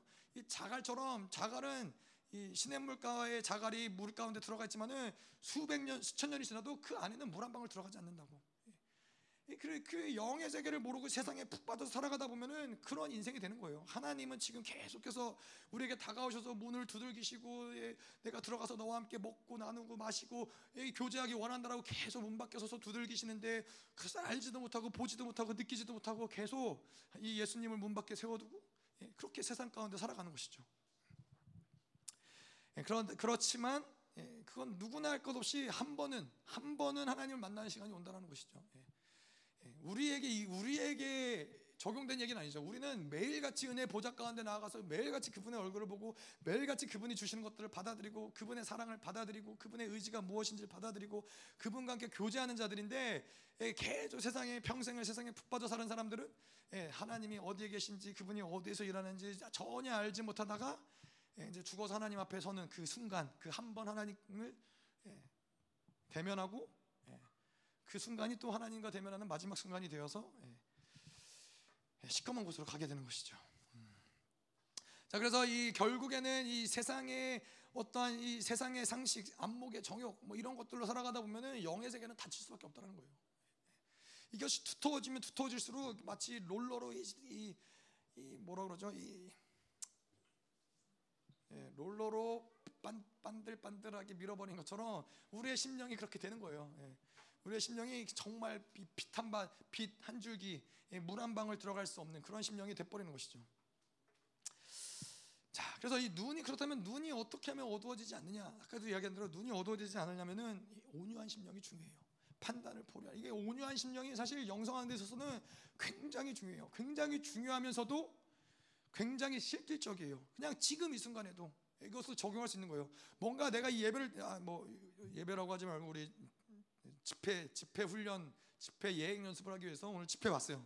집회에 왔는데 예, 옆에 사람이 자꾸만 예, 나를 이렇게 내 자리를 침범해 오고 있어요. 내 자리를 침범해 오고 예, 자꾸 나를 귀찮게 하고 힘들게 해. 그래서 예배 집중하기가 어려워. 그러니까 이제 마음속에 계속 부대끼는 거예요. 그래서 아니 뭐 저 사람은 도대체 예배를 드리러 온 거야, 망 거야. 저 예배를 은혜를 받겠다는 거야, 망 거야. 막 이러면서 계속 그 사람을 판단하면서 이제 그 사람을 하나님을 바라봐야 되는데 그 사람을 관찰하죠. 음, 네가 예배를 은혜를 받나 안 받나 내가 보자. 이런 마음으로 옆에 사람을 관찰을 해요. 그래서 뭔가 은혜를 받는 것 같은 같으면은 아유 또 뭐 은혜 받는 척하네 막 이러면서 혼자 판단하고 막 이런 들볶인 다라는 거. 근데 그러한 순간에 필요한 게 뭐냐? 온유한 심령이라는 거예요. 그러한 순간에 모든 생각을 멈추고 아 도대체 내가 왜 저 사람에 대해서 저렇게 불만족하고 저렇게 불평스럽고 저렇게 만족스럽지 않지? 도대체 왜 그렇지? 이것을 멈춰서서 이것을 내려놓고 하나님께 계속 집중하고 하나님께 하나님의 계시를 들으면은 하나님이 알려주시는 것들이 있다라는 거예요. 뭐저 아, 사람이 지금 굉장히 많은 공격을 받고 있어서 힘들다. 그러면은 뭐가 그 사람이 힘들다 이거를 깨닫는 순간 내 안에 들볶이는 것들이 일단 사라져요. 내 안에 들볶이는 것들이 일단 사라지기 때문에 일단은 그러면은 내가 하나님께 예배를 드리든 그 사람에서 중보를 하든 무엇인가 할 수 있는 위치로 갈 수 있다는 말이죠. 근데 같이 들볶이고 있으면은 같이 그 그날은 둘 다 이제 예, 예배는 날려 날라 먹는 날려 버리는 거고 예, 다음 날 그 사람을 안 만나면 좋은데 예, 다음 날 또 그 사람 옆에 앉으면은 그러면 그 다음 날 예배도 날려 먹는 거고요. 그래서 이 온유한 심령이 중요하다는 것이죠. 음. 그래서 계속해서 성령이 어떻게 움직이시는지, 성령이 어디에서 일하시는지. 아까도 이야기했지만은 성령이 일하시지 않는 곳이 없어요. 우리가 우리가 그분의 성전이고 처소이고 내가 가는 곳이라면 성령은 언제나 어디에서나 일하시고 계세요. 그래서 그분이 뭐라 그래요? 그분이 죄에 대해서, 의에 대해서, 심판에 대해서 예, 뭐 일주일에 한 번 이야기하신대요? 아니에요. 매 순간 순간마다 죄에 대해서, 의에 대해서, 심판에 대해서 우리에게 계속 말씀하시는 분이라는 거예요. 예, 우리가 그분의 말씀을 못 듣는 것이지 그분이 우리에게 말씀하시지 않는 게 아니라는 거예요. 그래서 멈춰서서 그분의 음성을 듣기로 우리의 영을 열면은 그분은 반드시 죄에 대해서 규정하시고 의에 대해서 규정하시고 심판에 대해서 규정하시는 분이라는 것이죠. 자, 그래서 이, 이 영적인 세계라는 건 그래서 우리가 우리가 이, 해하고 있어야 되는 건 뭐냐면은 우리 우리의 이 인간이라는 이, 이 몸은 영어로도 살 수 있고 육으로도 살 수 있고 영으로도 살 수 있고 사고로도 살 수 있고 그럴 수 있다라는 거예요. 예. 우리의 착각은 마치 어, 나는 항상 뭐 내가 뭐라든 나는 그래도 영적인 존재지라고 착각을 한다든가 아니면 내가 뭐라든 나는 그냥 뭐 어쨌건 육적인 존재야. 근데 육적으로 열심히 해서 뭔가를 만들어야지. 나는 뭐 사고적인 존재지. 사고로 열심히 내 경험을 삼아서 뭔가 하나님을 만나도록 애써야지. 이러한 모든 것들이 다 가능하다라는 거예요. 예. 자, 근데 문제는 뭐냐면은 하나님이 영이시기 때문에 우리가 영이 우리 앞서서 성령과 내가 하나가 되어서 영이 앞서서 그분이 이끄심을 따라서 그분을 만나는 게 정상적인 관계인데 우리가 사고가 앞선다 그러면은 사고가 우리의 모든 다른 육과 모든 영과 이것들을 이끌어 간다라는 거예요. 사고가 이끌어 가는 그 길을 따라가면은 그 길을 따라서 결코 하나님을 만날 수 없다는 거예요. 결코 그 사고를 따라서 드려지는 기도, 사고를 따라서 드려지는 예배 이런 모든 것들은 결, 결국 실패할 수밖에 없다는 것이죠. 육은 무엇이냐? 우리가 이 영이 아닌 육의 어떤 욕구를 따라서 행하는 모든 것들. 내가 원하는 거, 내가 하고 싶은 거, 내가 지금 갈망하는 거, 그냥 육이 원하는 대로 내가 편안하고 싶으니까 좀 쉬어야지. 내가 뭐 아, 지금은 힘드니까는 좀 기도 좀 쉬어야지. 뭐 이런 모든 육의 원하는 대로 행하는 모든 것들이 육이 앞서기 시작하면은 문제는 뭐예요? 예, 사고가 뒤서고 사고가 뒤로 가고 영이 뒤로 갈 뿐만 아니라 그리고 영이 영과 성령이 하나가 돼야 되는데 이제 성령은 뒤로 물러나 계시는 것이죠. 성령은 멀리 이제 우리가 우리와 함께 우리를 이끌어 가시기 어려운 상황이 돼 버린다는 것이죠. 그래서 이거를 우리가 늘 늘 염두에 두고 살아야 된다는 거예요. 예, 내가 지금 영이 앞서고 있는지 사고가 앞서고 있는지 육이 앞서고 있는지 예, 육이 앞서고 있다면은 그러면은 바로 멈춰서서 다시 다시 하나님이 어디에 계신지 하나님이 우리의 성령께서 우리를 인도하실 수 있도록 그분께 우리를 내어드려야 된다는 것이죠. 자, 그래서 이 영성을 한다는 것은 매 순간 순간을 하나님과 함께 살아가는 삶인 거예요. 영의 삶이 영의 삶이 실체화가 돼야 되는 것이죠. 자, 근데 뭐 예전에 뭐 중세 시대 때나 이러한 사람들의 착각은 무엇이었냐면은 하나님 앞에서 올바르게 더, 더 깊은 영성을 하기 위해서는 속세를 떠나야 된다. 예, 그래서 뭐 많은 사람들이 뭐 그래서 뭐 이 스들도 스들도 뭐 이렇게 다 그러잖아요. 이 절로 산으로 들어가서 절에서 뭐 뭔가 되게 있어 보이고 하지만은 목사님이 뭘, 늘 뭐라고 그러시냐면은 누가 진짜 영성을 잘하는 대단한 자들이냐? 에, 뭐 자식 새끼 낳지 않고 뭐 자식 돌보지 않고 산에 들어가서 혼자서 그렇게 영성하는 게 뭐가 어렵냐? 근데 하나님 이 영성을 하는 건 그런 게 아니라는 거예요. 그래서 에녹 창세기 보면 에녹이 어떻게 해요? 자녀를 낳고 하나님과 동행하였더라. 예. 하나님과 살아간 영성이라는 것은 내가 뭔가 이렇게 모든 속세와 분리되어서 그냥 어딘가에 처박혀 들어가서 기도원에 들어가서 뭔가 하나님과 살아가면서 하는 것이 아니라 이 영성을 한다는 것은 매 순간순간 나에게 닥쳐오는 관계성의 문제들, 내 삶의 문제들, 이 모든 것들을 계속 하나님과 동행하면서 살아가는 것이 바로 영성이라는 거예요. 그래서 에녹이 에녹의 자녀를 낳고 하나님과 동행하였더라. 이거는 에녹도 계속 이 땅 가운데서 이 땅에 필요한 모든 삶들 자녀를 낳아야 되고 자녀를 낳았으면 길러야 되고 길렀으면 뭔가 책임져야 되고 먹여야 되고 돌봐야 되고 이 모든 것들을 여전히 했지만은 하지만은 하나님과 동행하였기 때문에 에녹이 어떻게 돼요? 예, 죽음을 맞이하지 않고 예, 하나님의 집으로 가버리는 것이죠. 그것이 바로 영성이라는 거예요. 그래서 여러분들이 늘 믿어야 될 것은 무엇이냐면은 내 하나님이 나를 부르신 지금 그 자리, 그 위치, 그 관계성 여기가 바로 영성을 하기 제일 좋은 자리라는 거예요. 예. 아, 내가 내가 뭐 그러실 수 있죠. 내가 뭐 그 사람을 만나지 않았으면 훨씬 더 영성을 잘했을 텐데, 내가 뭐 여기가 아닌 다른 곳에 있었으면 훨씬 더 영성을 잘했을 텐데, 예. 착각이에요, 착각. 왜냐하면은 나는 늘그 어디에 가든 나는 늘 있거든요. 사실 문제는 그, 그, 사람이 아니고 그 장소가 아니고 내가 문제인데 내가 어디에 가든 나는 늘 있는데 그게 뭐가 해결이 되겠어요? 예. 아무것도 해결되지 않는다는 거예요. 하나님은 지금 내가 있는 곳이 나를 영적으로 성장시키기에 가장 좋은 곳이다. 예. 이거를 믿어야지 성장할 수 있는 거예요. 제가 많은 사람들을 봤어요. 많은 사람들이 아, 내가 이런 이런 상황에서 어떻게 영성을 하겠어? 내가 이런 상황에서 어떻게 하나님을 믿겠어? 내가 상황이 조금 더 좋아지면 하나님을 잘 믿어야지. 내가 좀 더 아니에요. 예, 그런 시간은 평생 안 와요. 평생. 예, 하나님을 요, 지금 이 순간 하나님 영원한 현장으로 다가오시는 그분을 지금 영접하지 않으면은 예, 하나님을 영접할 수 뭔가 하나님 더 잘 섬길 수 있는 그런 시간이 온다 그렇지 않다라는 거죠. 자 그리고 또 영으로 산다는 것은 무엇이냐? 영으로 산다는 것은 믿음으로 산다는 것이죠. 믿음으로 산다는 것은 보이지 않는 것을 보는 것이에요.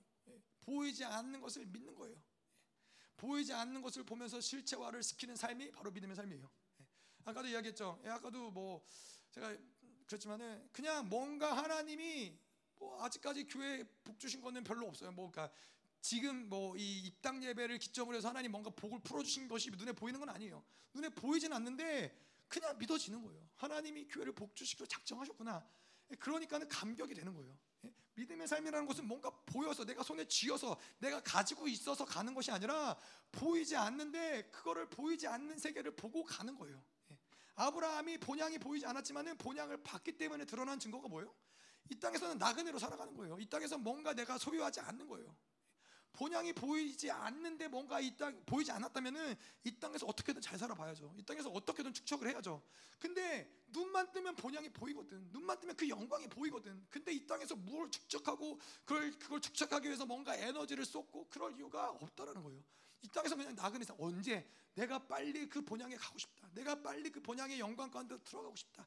오직 그것만 있는 거 있을 뿐이지. 예, 그래서 믿음의 영성이라는 것은 믿음이라는 믿음으로 보는 것인데 믿음이라는 것은 보이지 않는 세계를 보는 거예요. 예. 보이는 세계에 계속 모든 시간을 쏟아왔던 이, 이 삶의 어려움들은 무엇이냐? 보이지 않는 것을 믿기가 어렵다는 거예요. 예. 핸드폰, 뭐 TV, 핸드폰, 컴퓨터 뭐 이런 것들이 참 악랄한 게 무엇이냐면은 눈을 떼지를 못하게 만들어요. 예. 눈을 떼지를 못하게 만들어요. 제가 예전에도 한번 뭐 그런 걸 봤었는데 핸드폰 요 조만한 핸드폰 이거 있잖아요. 뭐 이제 핸드폰을 뭐 들고 다니면서 애들 뭐 제가 보니까는 뭐 요즘 요즘 애들은 중학생 고등학생 애들은 뭐 핸드폰을 들고서 자전거를 타더라고요. 핸드폰을 보면서 자전거를 타더라고요. 와 대단하다 정말 무슨 진기 명기도 아니고 아니 그러면서 부딪히지도 않고 잘 가더라고요 핸드폰을 보면서 예, 그냥 걷는 수준이 아니라 자전거를 타더라고요. 근데 요즘에 나오는 건 뭐냐면은 그냥 TV를 TV를 벽에 고정시켜 놓고 보는 게 아니라 TV에 바퀴가 달렸어요. 그러니까 TV를 기둥에다 달아 놓고 바퀴가 달려서 끌고 다니면서 봐요. 아니 무슨 제정신도 아니게 뭐, 뭐 하는지 화장실 갈 때도 TV 끌고 가서 보고 부엌에서 요리할 때도 TV 끌고 가서 보고 잠자리 누울 때도 TV 끌고 그냥 이 눈으로 보이는 것에 완전히 청렴하게 만드는 거예요. 그렇게 살다 보면은 눈으로 보이지 않는 세계가 안 믿어지는 거예요. 눈에 이게 영의 눈이 완전히 닫혀 버리는 것이죠. 그리고 이런 눈에 보이는 것에 창념되다 보면 뭐가 문제냐? 예, 예전에 안 그래 제가 제가 쭉 보니까 그러더라고요. 핸드폰, TV 예전 시대에도 뭐 책 책을 읽고 뭐 음악을 듣고 뭐 이런 이런 걸 하잖아요. TV가 없고 뭐 이런 시대에는 근데 이런 책을 읽는 것은 다른 건 뭐냐면은 언제든지 생각을 멈출 수가 있어요. 예? 언제든지 멈출 수 있는데 TV를 보거나 핸드폰을 하거나는 이거 생각을 멈출 수가 없어요. 내 생각을 원수들이 잡고서는 끌고 가는 거예요. 내가 생각할 겨를이 없어요. 내가 생각을 멈춰서서 아 내가 이러면 안 되지라고 할 겨를조차 그 틈조차 주질 않아요. 그렇기 때문에 이 핸드폰과 이 TV라는 것이 참 무서운 거예요. 우리의 영을 완전히 죽여놓는 거예요. 완전 정말 예, 예, 옛날 분들이 말씀하신 게 틀린 게 없는 게 바보 만 바보 상자예요, 진짜 바보 만드는 거예요. 모든 생각을 멈춰버리게 하고 모든 영적인 센서들을 다 닫아버리게 만들고 그냥 그러다 보면은 예, 눈에 보이는 것, TV에서 듣는 것, 그것만이 진리고 그것만이 전부인 것처럼 믿고 살아가게 만드는 것이죠. 예, 요즘 요즘 세대가 예, 그런 세대인 것이죠. 자, 그래서 눈을 밝혀 무엇을 보게 하시는가? 자, 그래서 그의 부르심의 소망이 무엇이며, 이제 하나님의 눈을 밝혀서 무엇을 보게 하세요? 부르심의 소망이 무엇이며, 성도 안에서 기업의 영광의 풍성이 무엇이며, 그리고 이 어디냐? 19절에 그의 힘의 위력으로 역사하심을 따라 믿는 우리에게 베푸신 능력이 지극히 크심이 어떠한 것을. 예. 그래서 이 영적인 눈을 밝혀서 지혜와 계시의 영을 주시는데 우리가 하나님의 일하시는 것들을 보고 계속해서 하나님이 어디에서 일하시는지 하나님이 왜 일하시는지 하나님을 성품적으로 만나고 계속 이 모든 과정들을 겪으면서 영의 눈이 활짝 열리다 보면은 그러다 보면은 깨닫는 것이 무엇이냐? 깨닫게 하시는 것이 무엇이냐? 바로 이 부르심의 소망이 무엇이냐? 영광의 풍성함이 무엇이냐? 예. 그리고 이 하나님의 힘의 능력이 무엇이냐? 이것들을 보게 하신다는 거예요. 바울이 에베소 교회를 위해서 지금 기도하는 거예요. 너희들이 지혜와 계시의 영을 받아서 이것들을 보기 원한다. 예. 자, 그럼 부르심의 소망이 무엇이냐? 뭐 부르심 우리가 너무나 많이 들었죠. 우리가 우리는 누구나 다 인생에서 다 이 부르심을 따라 살아가는 거예요. 제가 수없이 이야기했었죠. 미국에 가면은 누가 처음 만나느냐? 예, 그 사람이 나의 미국에서의 인생을 결정한다라고. 그래서 청소하는 사람 만나고 날 데리러 온 사람인데 예, 그 그분의 직업이 청소하는 분이다. 그러면은 그분 따라서 청소하러 다니는 거예요.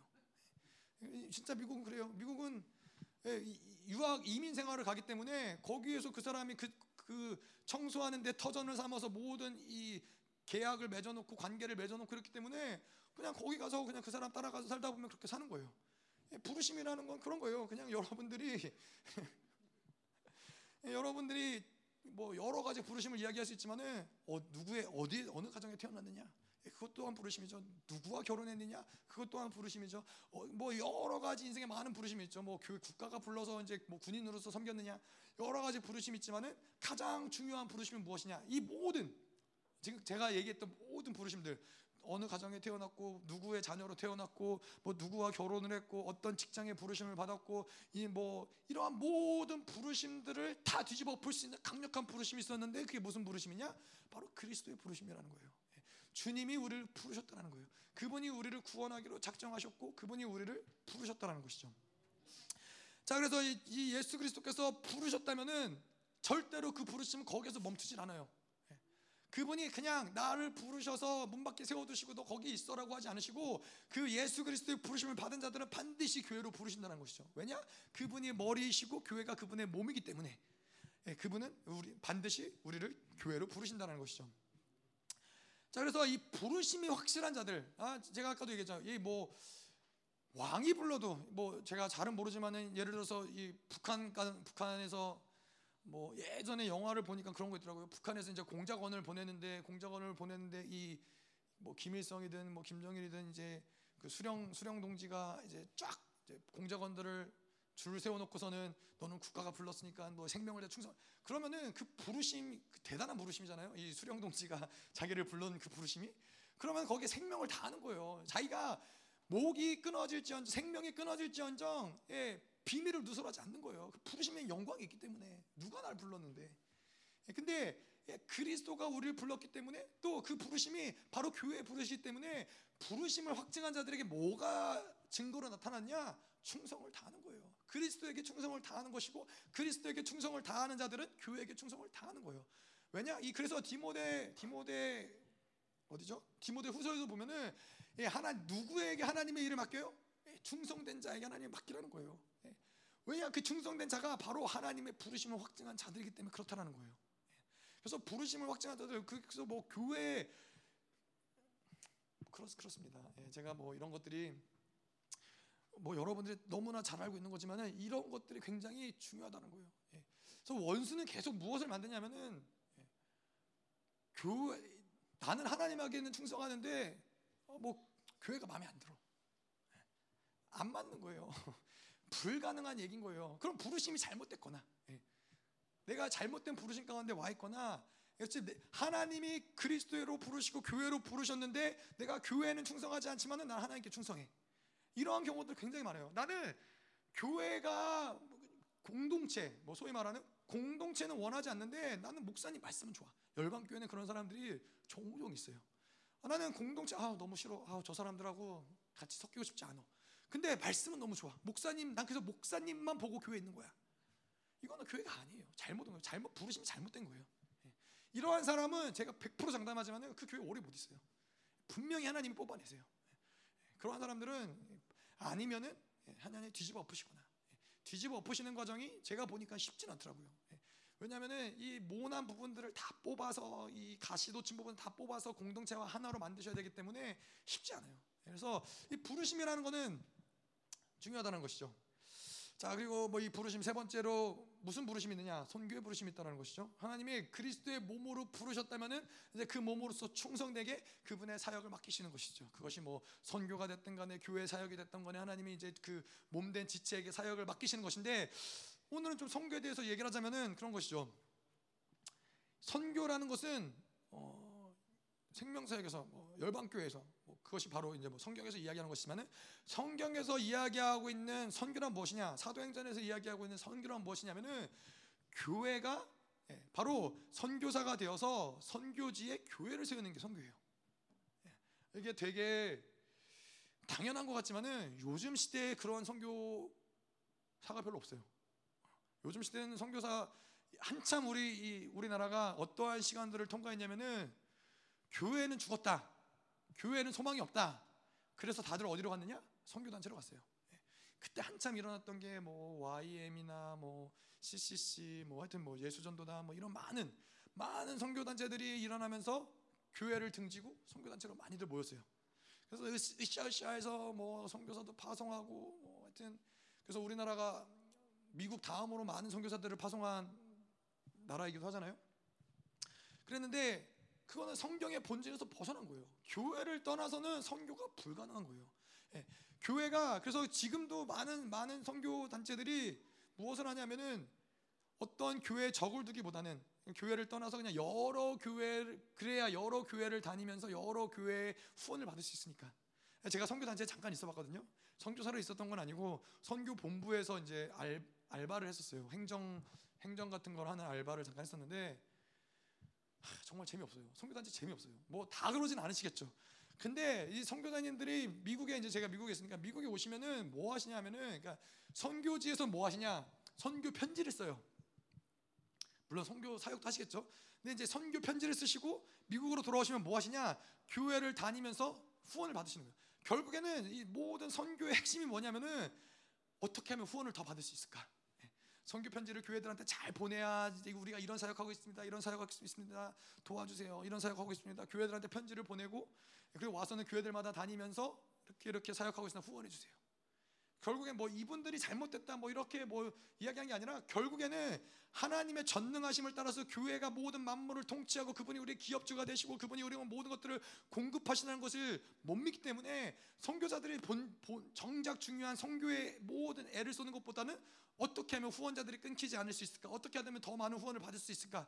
이거에 늘 창념하고 살아가니까는 선교사들마저도 생존에 창념하는 생존에 매일 수밖에 없는 그림 그림들이 나온다는 것이죠. 안타까운 거죠. 자, 근데 이 생명사역은 무엇이냐? 우리가 우리가 믿는 것은 그래요. 선교지는 선교는 교회 간다. 그래서 그것도 뭐 여러 교회, 뭐 생명사역 단체도 있지만은 선교사는 교회에서 파송하는 거예요. 그래서 목사님 얘기하지만은 그 선교사를 파송했을 때 우리의 공동체 일원이고 가족이고 우리의 생명을 나눈 자이기 때문에 교회가 그를 위해서 목숨 걸고 중보하는 거예요. 예.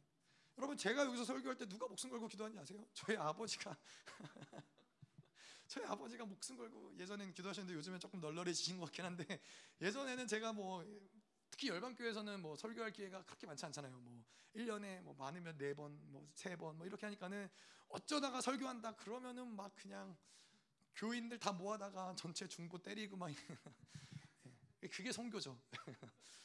그게 선교라는 거죠. 그래서 교회가 모든 것을 공급하는 거예요. 그거 뭐 물질적인 측면, 영적인 측면, 모든 어떠한 모든 측면에서 선교사가 죽어간다 그럼 불러들여서 다시 인공호흡 시켜갖고 살려놓고 다시 모든 걸 공급하고 다시 보내고 이게 유기적으로 생명체이기 때문에 유기적으로 이것들이 운행되어야 되는 것이지 뭔가 교회는 후원하고 선교사는 뭐 나가서 일하고 이러면은 그래서 많은 선교사들이 선교지만 갔다 오면은 죽어가는 거예요. 예, 영적으로 공급함을 못 받고 아까도 이야기한 대로 물질적인 거를 채우기 위해서 계속해서 이런 생존에 매여야 되고 그러다 보니까는 선교지 갔다 오면은 막 몸도 만신창이가 되고 병 걸리고 뭐 자녀들 다 망가지고 이러한 분들이 한두 분이 아닌 거예요. 자, 그래서 근데 이 선교에서 뭐 일단 선교의 뭐 선교의 어떤 모습이 그렇다면 선교의 핵심적인 선교라는 것은 무엇이냐? 예, 요한 요한복음에 보면은 예수께서 대답하여 이르시되 하나님께서 보내신 일을 믿는 것이 하나님의 일이니라. 선교라 하나님의 일을 하는 것이죠. 근데 선교의 가장 중요한 것은 무엇이냐? 하나님의 아들을 아는 것. 예. 하나님의 아들을 아는 것이 선교에 있어서 가장 중요한 거예요. 예, 그게 무슨 얘기냐면은 선교지로 나가는 자에게 가장 중요한 것은 언어를 얼마나 잘하느냐, 얼마나 그 지역에 대한 많은 지식이 있느냐, 이것이 중요한 게 아니라 하나님의 아들과 예수 그리스도와 내가 어떠한 관계를 가지고 있느냐, 어떠한 관계 가운데 살아가고 있느냐, 이것이 선교에 있어서 가장 핵심이라는 거예요. 근데 이거는 다분히 선교뿐만 아니라 어떤 사역을 하든지 간에 우리가 무슨 사역을 맡기든지 간에 우리에게 중요한 것은 얼마나 사역을 탁월하게 잘할 것이냐, 얼마나 통변을 탁월하게 잘할 것이냐, 이게 중요한 게 아니라 예수 그리스도와의 관계가 무엇이냐. 이것이 모든 사역, 뭐 저도 마찬가지고 여러분들도 마찬가지고 어떤 사역을 맡기든지 간에 가장 중요한 것은 무엇이냐? 내가 예수 그리스도의 관계가 어떠하냐? 이것이 가장 중요하다는 거예요. 그분과의 관계가 온전하다. 그러면은 나머지 것은 문제가 되지 않아요. 언어도 문제가 되지 않고 뭐 어떠한 나의 모습도 문제가 되지 않고 내 어떤 뭐, 뭐 얼마나 많은 걸 가졌느냐도 문제가 되지 않고 예수와 올바른 관계가 되면 된다는 것이죠. 자, 그래서 더 나아가서 한 가지만 더 성경에 대해서 이야기를 하자면은 성교란 갈라디아서 1장 16절에 보면은 그들의 그의 아들을 이방에 전하기 위하여 성교를 이야기하는 것이죠. 그를 내 속에 나타나기를 기뻐하셨을 때 내가 곧 혈육과 인하지 아니하고 자 하나님의 아들의 형상이 내 안에 드러나는 거예요. 예. 그래서 선교사를 어떠한 자들이 나가야 되느냐? 예수 그리스도의 형상을 가진 자들. 예. 그래서 무엇 성교란 무엇이냐? 내가 예수 그리스도의 형상을 닮아가고 내 안에 예수 그리스도의 형상이기 때문에 선교지에 있는 그들이 나를 보면서 예수를 볼 수 있어야 된다는 거예요. 내가 하는 말, 내가 하는 행동, 내가 하는 모든 삶의 모든 영역을 통해서 예수님의 예수 형상이 드러나는 것이 바로 선교라는 거예요. 이것이 그것이 우리의 삶의 가장 근원적인 거예요. 우리 뭐 그래서 제가 한 가지 뭐 놀랐다면 놀란 것이지만은 열방 교회에 왔는데 목사님이 한 번도 나가서 전도해라, 어, 전 전도해 와라, 사람들 전도해라 이런 얘기를 거의 안 하세요. 뭐 복음을 전해라 이런 얘기를 하시면은 우리 교회 데려와라 전도해서 데려와라 이런 얘기는 한 번도 안 하셨어요. 근데 전도라는 것이 그 자체가 선교, 전도 이것이 다 무엇이냐면은 우리 안에 그리스도의 형상, 아들의 형상이 있다면은 그것이 바로 선교, 전도인 거예요. 내가 내 삶 가운데서 그분의 향기가 그리스도의 향기가 드러나면은 안 믿는 자들도 그것을 보고 아, 뭔가 다르구나. 아, 저 사람에게는 뭔가 빛이 있구나. 아, 저 사람에게는 뭔가 그냥 이 세상에 쩌들어 사는 사람과 뭔가 다르구나. 이것이 보여지는 것이 바로 선교이고 바로 전도라는 것이죠. 자, 그래서 이 부르심의 소망이 무엇이냐? 1장 18절을 좀 정리를 해 보자면 하나님께서 우리를 부르셨어요. 근데 우리가 지금은 교회에 있죠. 그리스도의 몸된 교회에 있어서 그분의 지체로서 이 부르심 가운데 있지만은 또 한 가지 우리가 망각하지 잊지 말아야 될 것은 무엇이냐면 에베소서 2장에 보면은 너희들은 원래 이방인 그리스도와 상관없는 진노의 자녀였던 우리는 원래 그런 자들이었어요. 원래 하나님을 알 수도 없었던 자들, 하나님께 갈 수도 없었던 자들, 하나님을 하나님께 나아갈 수 없었던 그러한 자들, 그러한 곳에서 하나님이 우리를 부르셨다는 거예요.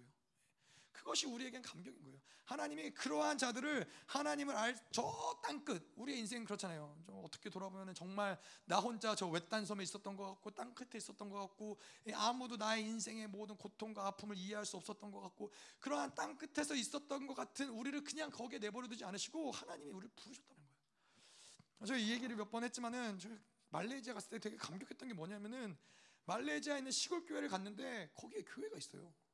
그게 왜 감격이냐? 말레이시아가 이슬람 국가거든요. 그런데 정말로 차를 타고 산을 넘어서 몇 시간을 네 시간을 타고서는 산속 깊은 곳에 갔는데 그래서 그 말레이시아 원주민들이 사는 깊은 교회 갔는데 깊은 곳에 갔는데 거기 교회가 있더라고요.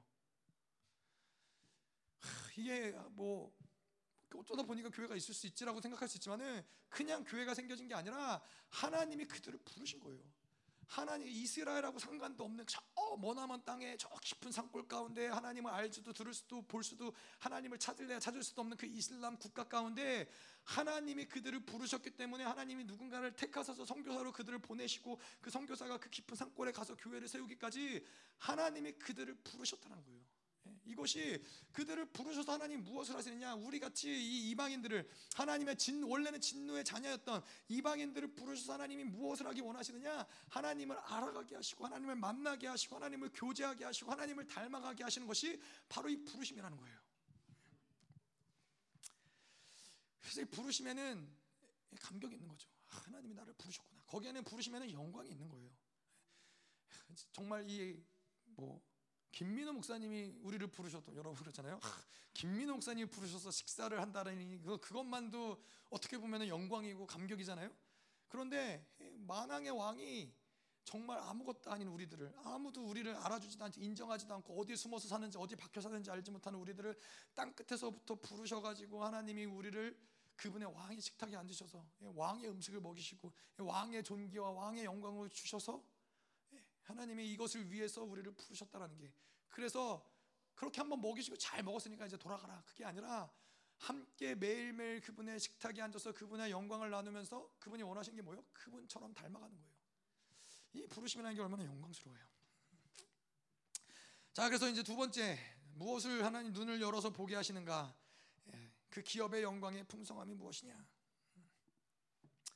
자 그래서 뭐 영광의 풍성함이라 우리가 계속 얘기했지만은 이것은 교회에게 부어주시는 그 영광의 풍성함이라는 것은 한 성도로 인하여서 그 성도가 예수 그리스도를 닮아가는데 어떠한 것도 부족함이 없다는 거예요. 뭐 그 실질적으로 이야기를 하자면 말씀이면 말씀이고 기도면 기도고 사역이면 사역이고 뭐 그것이 무엇 어떤 영역이든 간에 부족함이 없이 모든 것들을 다 하나님이 공급해 주셔서 이 그리스도를 닮아가는 데까지 거룩하고 흠이 없는 데까지 하나님이 만들어 가시는 것이 바로 이 영광의 풍성함이라는 것이죠.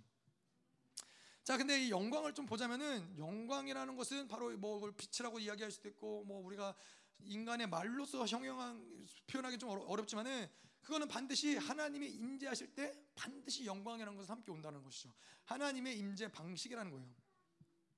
자, 근데 영광도 하나님이 영광도 교회에게는 그 영광이 존, 이, 이 어떤 제한이 없다는 거예요. 왜냐? 하나님이 교회 가운데 계시기 때문에 어느 정도 이 뭐 초롱불 같은 빛으로 교회를 비춰지는 게 아니라 뭐 이렇게 뭐 뭐죠 촛불의 빛으로 교회를 비추시는 것이 아니라 그분 영광이신 그분 자체 빛이신 그분 자체가 교회 가운데 계시기 때문에 그 영광에는 제한이 없다라는 거예요. 그래서 말라기서에서 호련히 호련히 영광이 임했다.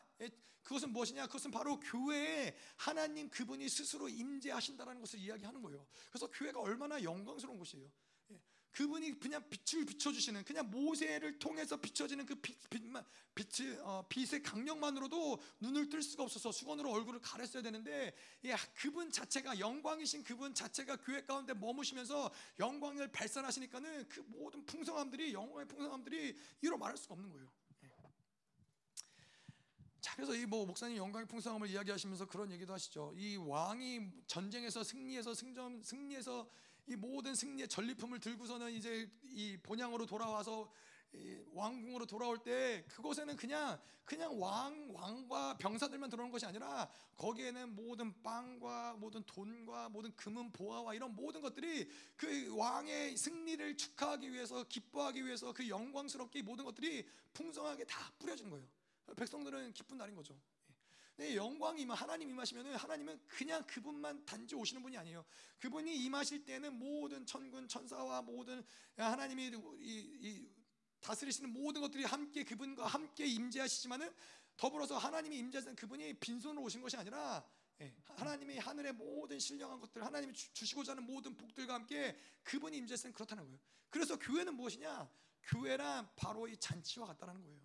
교회는 늘 부족함이 있거나 뭔가 결핍이 있거나 이것이 아니라 교회는 늘 기쁘고 행복하고 즐겁고 풍성하고 이것이 바로 교회의 모습이다. 왜냐? 그분이 이곳에 계시기 때문에 만왕의 왕의 그분이 에이 기분이다 그러고 내일 그분이 예, 여러분 그렇잖아요. 예, 우리 뭐 저, 저희 아버지는 안 그러셨지만 어떤 아버지는 예, 술 마시고 기분이 좋으면은 술 마시고 들어오셔서 에이 기분이다 그러고 지갑에 있는 거 다 빼가지고 자녀들 줬다고 우리 아버지는 안- 예, 술을 많이 안 드셨기 때문에 예, 우리 아이들도 별로 소망이 없어요 술을 안 먹기 때문에 그리고 일단 주머니에 든 게 별로 없어요 그래서 별로 소망이 없어요 그런데 예, 하나님이 만왕의 왕이신 그분이 교회 가운데 그분의 사랑하는 백성들 가운데 자녀들 가운데 오실 때 빈손으로 오시겠느냐 이거예요 그거를 믿는 자들에게는 매일 이 모든 예배가 잔치인 거예요. 묶임이 풀어지는 것이고 결핍이 끊어지는 것이고 저주가 끊어지는 것이고 하나님의 복들이 풀어지는 것이 바로 영광이 임하면 임, 임한다는 것이죠.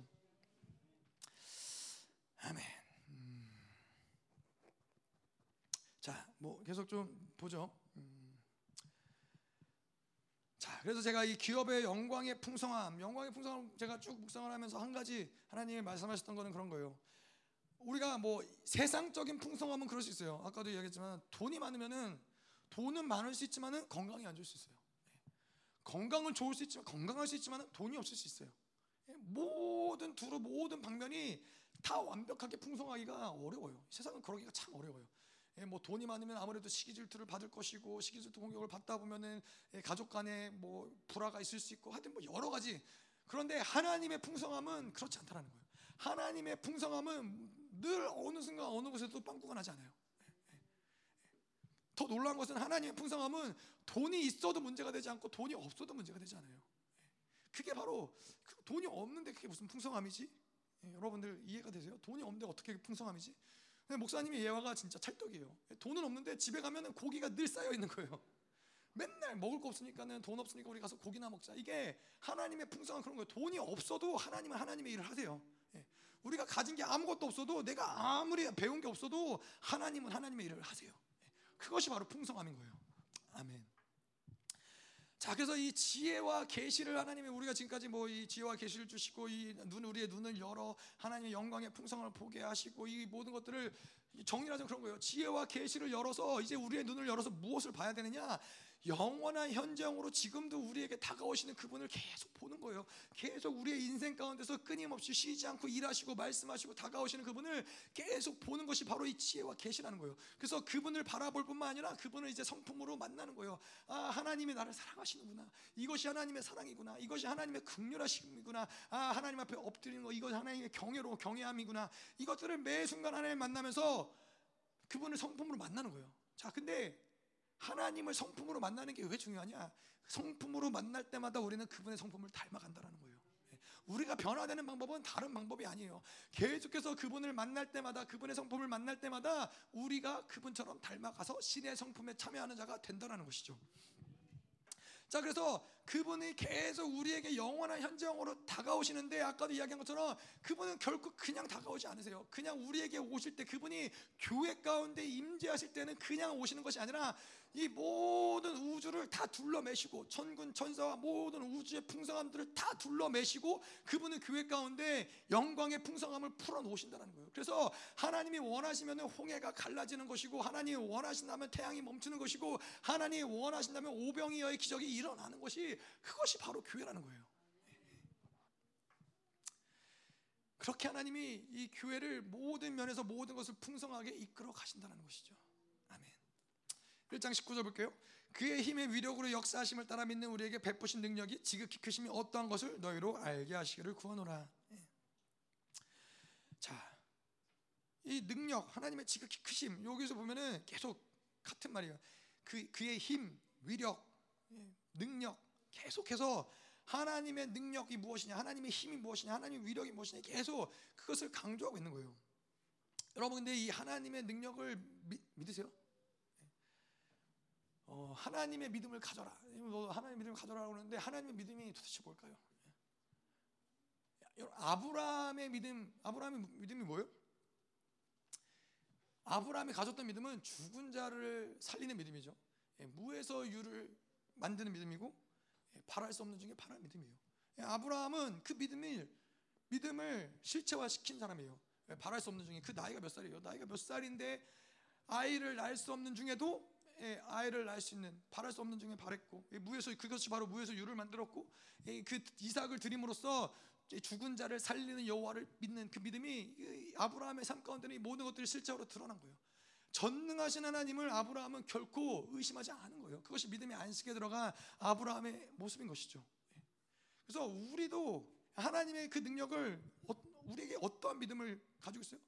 예, 하나님을 어떻게 믿고 있어요? 어, 계속 우리가 이 신명기를 통해서 보겠지만은 말씀 지난 어제도 말씀하시면은 우리의 불신앙이 무엇인지를 볼 수 있어야 된다는 거예요. 하나님이 죽은 자를 살리신 하나님을 믿으세요? 무에서 유를 창조하시는 분을 믿으세요? 그분이 예, 바랄 수 없는 중에 바라게 하시는 분이심을 믿으세요?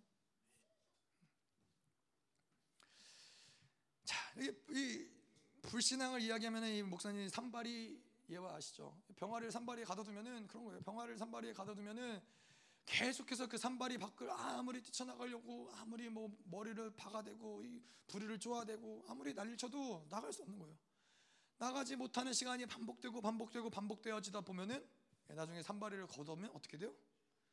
후다닥 후다닥 다 날라서 도망갈 것 같은데 그러지 않아요. 그냥 거기 여전히 머물러 있는 거예요. 이것이 바로 불신앙의 모습인 거예요.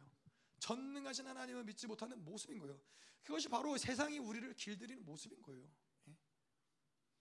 예? 세상과 하나님은 결코 짝할래야 짝할 수 없는 거예요. 그렇기 때문에 세상으로 살면서 내가 이 세상의 것들을 가지고 세상으로 뭔가를 만들려고 애쓰면서 하나님을 의지한다. 그럴 수 없다라는 거예요.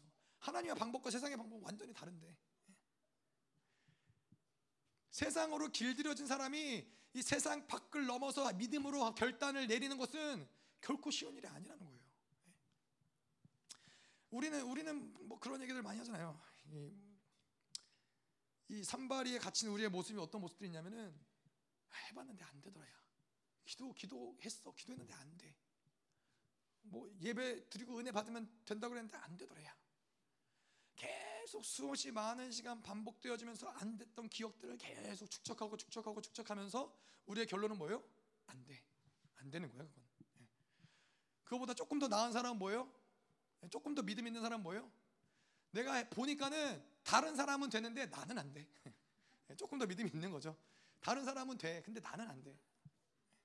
다 마찬가지 불신앙인 거예요. 다, 다 마찬가지 불신앙인 거예요. 그 불신앙에 갇혀서 하나님이 어떠한 분이신지를 믿지 못하는 거예요. 제가 보니까 이, 그 향료 컵을 깨뜨린 여인 있잖아요. 향료 컵을 깨뜨린 여인은 어, 자기가 향, 향료 옥합이 무엇을 의미하느냐? 이것은 자기가 결혼을 위해서 준비한 예, 어떻게 보면은 향료값이 왜 결혼해서 예배한 건지 아세요? 향료값을 잘 모아서 결혼할 때 이것을 팔아다가 자기를 자기 결혼 자금을 마련하는 거예요. 예, 여러분 이, 이, 이 향료값을 준비한 여인이 왜 결혼이 중요한지 아세요? 왜 그러니까 뭐 결국엔 결혼이 중요하기 때문에 향료값이 중요한 거죠. 근데 왜 결혼이 이 여인에겐 중요하냐면은 이 여인은 이 시대 가운데 이 당시 가운데 인정받지 못하던 여인이에요. 이 여인은 뭐 창녀와 같이 그런 그런 여인인데 인정받지 못하기 때문에 이 여인이 유일하게 소망으로 삼는 건 뭐예요? 내가 좋은 남자를 만나서 결혼해서 내가 지금까지 무시당하고 인생에서 살지 못했던 모든 것들을 해결하리라. 이것이 유일한 소망인 거예요. 그러니까 이 향료컵은 뭐예요? 이 여인에게 생명과 같은 거예요. 생명과 같은 건데 이 향료컵을 어떻게 했어요? 예수의 발 앞에 와서 깨뜨렸다는 거예요. 그건 뭐예요? 자기의 생명을 자기가 살아갈 수 있는 모든 소망을 깨뜨린 거예요. 다시 말해서 불신앙을 깨뜨린 거예요. 그래서 이, 마, 이 고백 깨뜨린 마리아의 고백이 뭐예요? 하나님 이제는 나에게는 다른 소망이 없습니다. 당신밖에 없습니다. 당신만이 나의 유일한 소망입니다. 자기가 가지고 있었던 유일한 소망, 세상의 유일한 세상을 향했던 기대, 이거를 깨뜨리면서 이제는 그 모든 것들을 놔버리는 거예요. 거기가 바로 하나님이 일하시기 시작하는 시간이에요. 거기가 바로 이 인생이 풀려지기 시작하는 시간인가. 거기서부터 이 향료컵을 가지고 있는 그 시간 동안은 인생은 풀어질래야 풀어질 수 없어요. 이 향료컵 때문에 그 인생은 망하는 거예요. 예. 아까도 얘기했지만은 내가 보험 든 것이 나를 지켜줄 것 같지만은 내가 보험 든 그것 때문에 내 인생은 망하는 거예요. 향료컵을 깨뜨릴 때야 비로소 그 영혼이 자유해지고 하나님께로 나아갈 수 있는 거예요.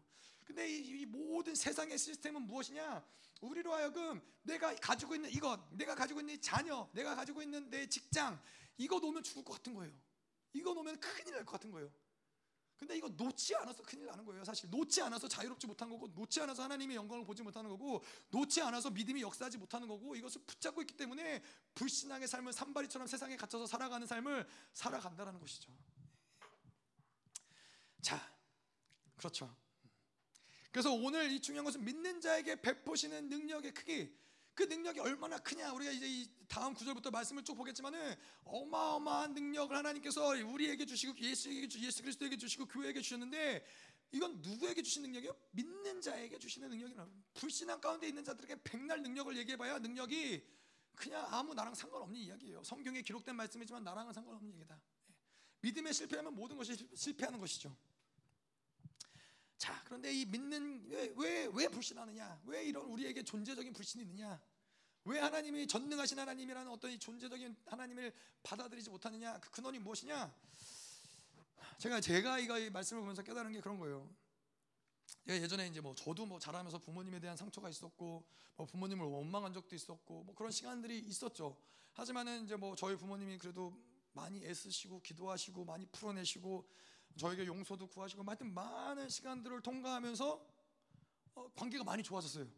관계가 많이 좋아졌는데 뭐 지금은 안 그러지만 예전에 이제 그런 과정 가운데선 어, 부모님이 나를 사랑하신다라는 걸 알겠는데 같이 있는 건 불편한 거예요. 뭔가 어색하고 불편하고 뭔가 좀 어려운 거예요. 그래서 아, 왜 그렇지? 분명히 나도 엄마 아빠가 좋고 어? 엄마 아빠가 나를 사랑하는 것 같은데 왜 어렵지? 왜 불편하지? 이런 고민이 들었어요. 근데 이제 제 안에 뭐가 있었냐면은 엄마 아빠가 나를 사랑하는 거는 부모로서의 도리를 다하는 거라고 생각한 거예요. 엄마 아빠가 나를 사랑하는 거는 부모로서의 도리를 다하는 것이고 부모로서의 책임을 다하는 것이고 예, 부모이니까 당연히 자녀를 사랑하는 거라고 생각을 했던 거예요. 그러다 보니까는 내 안에 있었던 불신은 뭐냐면은 엄마 아빠가 나를 정말 좋아하진 않을 거야. 여러분 이 차이를 아시겠어요? 근데 하나님과의 관계도 마찬가지인 거예요. 하나님이 사랑이시니까 그분은 사랑이시니까 당연히 날 사랑하시겠지. 근데 나의 이러한 누추하고 나 이런 볼품 없고 나의 이런 정말로 구질구질한 나의 나를 하나님이 좋아하실까? 그분이 나랑 함께 있는 것을 즐거워하실까? 이거는 믿어지지가 않는 거예요. 그분은 사랑이시니까는 그냥 예, 눈 딱 감고 우리에게 그냥 이렇게 뭐 사랑을 베푸실 수 있지만은 정말 좋아서 나랑 함께 하고 싶어 하는 건 다르잖아요. 무슨 말인지 아시죠? 근데 나는 부모님이 그런 줄 알았어요. 부모님이 날 사랑하신 거 맞는데 정말 저분들이 나를 좋아하실까? 나랑 함께 시간을 보내고 나랑 대화하고 즐거워하시고 재밌고 나랑 함께 행복하고 이러실까? 이거를 나는 믿지 못했던 거예요. 근데 부모님과의 관계가 그러다 보니까 하나님과도 그랬죠. 하나님과의 관계에서도 그거를 믿지 못했던 거예요. 하나님이 사랑인 건 알겠어. 하나님이 나를 창조하시고 하나님이 나를 구원하시고 하나님이 나를 거룩하고 흠이 없게 만들고자 하는 것이 하나님의 계획인 걸 알겠어. 근데 하나님 정말 날 좋아하실까? 나 같은 사람을 하나님이 날 좋아하실까? 이게 믿어지진 않는 거예요. 이게 믿어지지 않다 보니까는 사실 그게 믿어지지 않다 보니까는 다 안 믿어지는 거예요. 예. 존재적으로 존재적인 믿음이 예, 존재적인 믿음이 세워지지 않고 존재적으로 불신앙이 생길 수밖에 없는 거예요. 내가 어떤 존재인지 예, 하나 우리는 언제 성장하느냐, 언제 돌파하느냐, 언제 우리 우리가 막 영적으로 막 계속 치고 올라가느냐. 바로 하나님이 나를 기뻐하시는구나. 내가 그런 존재구나. 이거를 깨달을 때 우리가 영적으로 성장하는 거거든요. 근데 이게, 이게 믿어지지 않는 거죠. 그분은 도리로서 도리로서 나를 대우하시고 도리로서 하나님은 사랑이시고 그분의 도리로서 메시아니까는 도리로서 십자가를 지시고 도리로서 하나님이 오늘도 나를 교회로 부르시고 아니라는 거예요. 하나님은 절대로 그렇지 않으신 것은 무엇이냐? 하나님은 사랑이신데 그 사랑에는 단 1%의 위선도 있지 않아요. 하나님이 내가 너를 사랑한다라고 했을 때는 그분은 100%의 모든 마음을 다하여서 우리를 향한 고백인 거예요. 정말로 우리를 사랑하시는 거예요. 정말로 우리를 기뻐하시고 즐거워하시는 거예요. 지난주에 얘기했지만은 스바냐에서 본 것처럼 하나님이 우리를 잠잠히 기뻐하시고 기뻐 뛰며 즐거워하시며 하나님이 우리를 우리를 영광의 찬송이라 부르는 부르시는 것이 그냥 어떠한 도리로 그렇게 하시는 것이 아니라는 거예요. 하나님이 저에게도 말씀하시는 것이 나는 단 한 번도 도리로서 너를 사랑해 본 적이 없다. 하나님은 정말 사랑하시는 거예요. 여러분 이게 믿어져야 돼요. 하나님은 정말 날 좋아하시는 거예요. 좋아 미쳐 죽, 죽겠, 죽겠으신 거예요. 예. 오죽 미쳐 죽겠으면 하나님이 그 아들을 이 땅에 보내주셔서 십자가를 지게 하셨겠냐 이거예요. 오죽하시면 하나님이 이 광주 땅에 교회를 세우시고 하나님이 난리 법석을 치시면서 입당 예배를 드리게 하시겠느냐 이거예요. 하나님은 여러분들을 좋아하세요.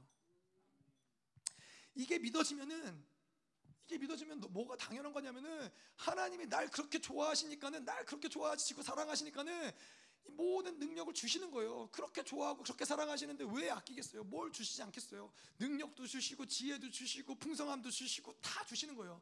근데 하나님이 날 좋아한다는 걸 믿지 못하니까는 이 모든 것들도 믿어지지 않는 거예요. 머리로 아는 거죠. 예, 믿는 게 아니라 머리로 아는 거죠.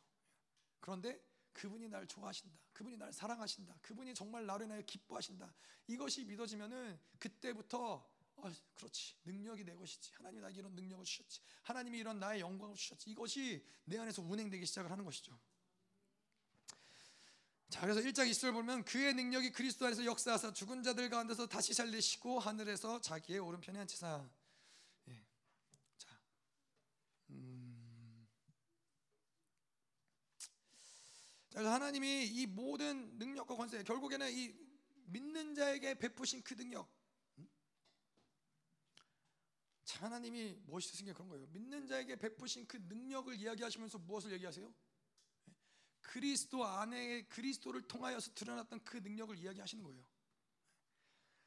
그리스도에게 나타났던 능력이 오늘 20절에 보면 뭐예요? 그 능력이 그리스도 안에서 역사하사 이 그의 능력이 바로 위에 얘기한 그 능력인 거예요. 우리에게 베푸신 능력. 근데 그의 능력이 뭐예요? 그리스도 안에서 역사하사 죽은 자들 가운데서 다시 살리시고 하늘에서 자기 오른편에 앉히사 모든 통치와 권세와 능력과 주권자 이 세상뿐 아니라 모든 이름 위에 뛰어나게 하시고 그 능력이 어디 있다고요? 그리스도 안에 있지만은 동시에 그 능력이 우리 안에 주셨다는 거예요. 그 능력을 우리 안에 주시기 위해서 하나님 뭘 하셨어요? 그리스도 안에 그 능력을 주셔서 이 땅에 그 그리스도를 보내사 그의 능력대로 살아가게 하시고 그 능력을 성취하시고 확증하시고 이제 성령을 보증 삼으사 성령이 우리 안에 내재하시면서 이제는 교회된 우리에게 그 능력이 매일매일 드러나는 거예요. 그래서 교회는 뭐예요? 음부의 권세가 어떤 것도 해야지 못하는 것이 바로 교회인 거예요. 교회는 뭐예요? 뱀과 정가를 받는 것이 교회인 거예요. 교회는 뭐예요? 이 원수가 건드리지도 못하는 것이 바로 교회인 거예요. 이것이 바로 교회 왜 이것이 가능한 것이냐? 바로 예수 그리스도가 이미 완전한 승리를 성취했기 때문에 하나님의 능력이 그리스도 안에 역사하사 이 모든 것들을 이루시고 만드신 그 능력이 그대로 그대로 교회 안에 부어지고 그 능력이 이제 그대로 교회 안에서 역사하면서 이제는 동일하게 완전한 승리가 확정된 것이 바로 교회라는 것이죠. 자 그래서 21절에 모든 통치와 권세와 능력과 주권과 이 세상뿐 아니라 온 세상에 일컫는 모든 이름 위에 뛰어나게 하시고 예. 그래서 우리가 얘기했지만은 예수 그리스도가 이제는 세상의 모든 천상 천하 지하 모든 것들을 다 통일하시고 다 굴복시키시고 마치 예, 우리가 뭐 많이 들었던 이와처럼 마치 이 왕이 이제 모든 승리해서 이제 전, 전쟁에서 패한 왕이 그 왕 앞에 승리한 왕 앞에 나와서 이제 무릎 꿇고 엎드려 있겠죠. 엎드렸을 때 손가락을 올리면은 그 패전 왕이 살 것이고 손가락을 내리면은 죽을 것이고 우리에게 있는 권세가 무엇이냐? 바로 그러한 권세가 교회에게 있다라는 거예요. 여러분 우리가 알아야 될 거는 우리는 영적 전쟁을 하는 이유는 뭐예요? 영적 전쟁을 하는 이유는 뭔가 이 전쟁을 잘 싸워서 승리해서 뭔가 이 결판을 내야 되는 것이 전쟁의 목적이 아니에요. 이미 승리는 이미 우리에게 주어진 거예요. 우리가 해야 될 것은 살릴 거냐 죽일 거냐 그 권세가 있는 것이 바로 교회라는 거예요. 원수에게 두려워 떨고 원수가 원하는 대로 이끌려가며 원수에게 계속해서 고소당하고 정죄당하는 삶이 우리의 믿는 자들에게 마땅한 삶이 아니라 믿는 자들에게 마땅한 삶은 내가 오늘 원수들을 죽일 거냐 살릴 거냐 이것을 결정하는 권세가 바로 우리에게 있다라는 거예요. 이 권세를 가지고 교회의 만보를 통치하는 것이고 살아가는 것이죠. 아멘. 그래서 이 권세가 있는 자들에게는 이 교회는 정치, 경제, 사회, 문화의 모든 것들 가운데 통치권이 있는 것이고 그 권세가 있는 것인데 그렇기 때문에 교회에서 중요한 것은 뭐예요? 이러한 정치, 경제, 사회, 문화 가운데 하나님이 있는 리더들을 배출할 수 있는 것이 바로 교회예요. 하나님의 지혜가 있는 것이고 하나님의 권세가 있는 것이고 하나님의 능력이 있는 것이고 하나님의 영광의 풍성함이 있는 것이기 때문에 이러한 정치, 경제, 사회, 문화의 모든 이 시대를 이끌어갈 수 있는 리더를 만들어낼 수 있는 것이 학교가 아니라 어디요? 교회라는 거예요. 그래서 다음 세대들을 잘 양육하기 위해서 좋은 학교를 보낸다. 무의미한 거예요. 다음 세대를 잘 양육하기 위해서 뭔가 세상의 교육 시스템을 잘 따라간다 무의미한 거예요. 어차피 세상을 통치하는 건 누- 뭐냐? 교회라는 거예요. 교회됨을 이루고 그 영광을 본 자들, 하나님이 누구인지 알고 그 하나님의 부르심이 무엇인지 아는 자들이 세상을 통치하는 것이지 세상의 시스템, 바벨론의 시스템을 아무리 많이 배우고 많은 지식을 갖고 있다 한들 그것은 결코 세상의 통치함을 받을 수 있는 근거밖에 되지 않는다는 거예요. 세상에 감당할 수 없는 이 다음 세대들이 일어날 것을 믿습니다. 예. 우리 제 열방교회 뭐 잘 지금 기억은 안 나는데 우리 아이들은 세상 세상이 감당할 수 없는 아이들이라고 많은 얘기도 있었어요. 뭐 우리 아이들이 마트에 가서 뭐 계산을 하러 갔는데 이제 뭐 돈이 좀 부족했던 거죠. 그랬더니 이제 아, 좀 돈이 없다 고 그랬더니 그, 그 아이가 뭐라 그랬냐 죄송합니다 제가 물질이 부족해서 뭐. 하여튼 세상인 이해할 수 없고 세상은 감당할 수 없는 예, 그런 아이들이 뭐 하여튼 많아요. 많은데 지금 잘 생각이 생각이 안 나는데 하여튼 뭐 대단한 아이들이에요. 누가 그랬는지 잘 모르겠다 좀좀 된 얘기야. 예. 지금은 지금은 이미 청년이 된 세대일 수도 있어. 하여튼 하여튼 그렇습니다. 자 그래서 계속 말씀을 보죠. 또 만물을 그의 발 아래 복종하게 하시고 그를 만물 위의 교회로 머리로 삼으셨느니라. 자 그래서 이런 질서를 가지고 교회는 세상과 타협할 수 없는 것이죠. 예수 그리스도 교회 만물. 예수 그리스도가 머리 되시고 우리가 그의 몸이 되어서 만물을 통치하는 건데 우리가 세상에 굴복되어진다. 그러면 이거는 그냥 단지 우리의 수치가 아니라 예수 그리스도의 수치가 되는 거예요. 몸된 교회의 수치가 예수 그리스도의 수치가 되는 거예요 하나님의 나라의 영광이 무엇이고 그 본향이 무엇이고 그 능력이 무엇인지 아는 자들이 왜 세상에 엎드리고 왜 세상에 굴복하고 왜 세상에 주권을 내어주고 왜 세상이 원하는 대로 살아가고 세상에 쩔쩔매고 살아가느냐 교회가 교회가 무엇인지 모르는 것이죠. 차라리 내가 굶어 죽은들, 차라리 내가 고난 가운데 있은들 그럴 수 없다라는 것이죠. 교회를 모르니까 그러는 것이죠. 자, 정리를 좀 하죠. 1장 19절부터 22절까지 쭉 말씀을 보면 무엇이냐? 하나님이 우리를 부르셨죠. 뭐 아까 우리가 하나님이 우리를 지혜와 계시의 영 그분은 계속 우리에게 다가오시고 그분을 나타내시고 드러내시고 하나님이 그래서 우리를 그 영광 가운데 우리를 부르셨는데 그 부르심의 목적이 무엇이냐? 예, 그 부르심의 목적은 결 궁극적으로는 거룩하고 흠이 없는 자로 만드는 거예요. 거룩하고 흠이 없는 자 무엇이냐? 그리스도와 같이 만드는 것이에요. 자 그런데 그래서 우리가 말하는 구원은 단지 죽어서 천국 가는 구원이 아닌 거예요. 여러분 하나님이 아까도 이야기한 것처럼 그 이방 가운데 땅 모퉁이에서 그 땅 끝에서 하나님을 알지도 들을 수도 없고 그냥 이방에서 하나님을 섬길 수 없던 자들을 불러내사 하나님이 그렇게 이 부르, 교회로 부르시고 그 모든 영광스러움을 주셨는데 그러고서는 결국 주시고자 하는 게 천국 가는 거예요? 그럴 수 없다라는 거예요. 하나님이 결국 겨우 그것 때문에 우리를 부르시지 않았다라는 거예요. 하나님이 마치 그 구원이라 하면 무엇이냐 아까도 이야기한 것처럼 하나님이 이방인 된 우리들을 부르셔서 우리를 뭘 만드세요? 하나님의 자녀를 만드셨는데 자녀가 되고 봤더니 어떤 자녀예요?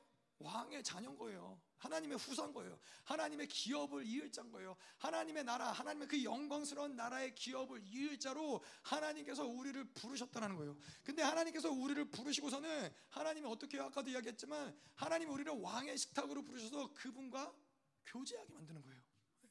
하나님과 우리 그래 그분의 부르시면 어디까지 가느냐? 하나님과 함께 마주보고 앉아서 그분과 얼굴과 얼굴을 맞대어서 은혜의 보좌 가운데 나아가서 그분이 주시는 것들을 먹고 그분이 하시는 것들을 보는 이 교제 가운데로 나아가는 것인데 왕의 식탁에서 무슨 일이 일어나느냐? 예, 우리는 하나님께서 우리가 예배소 1장에 보면 여덟 가지 볼 보면은 왕의 식탁에서 우리를 기업 삼으시고 아들 삼으시고 우리를 후사로 삼으시고 우리를 우리에게 하나님이 우리에게 기업이 기업주가 되시고 이 모든 것들 가운데서 하나님은 그래서 우리를 뭐라고 그러세요?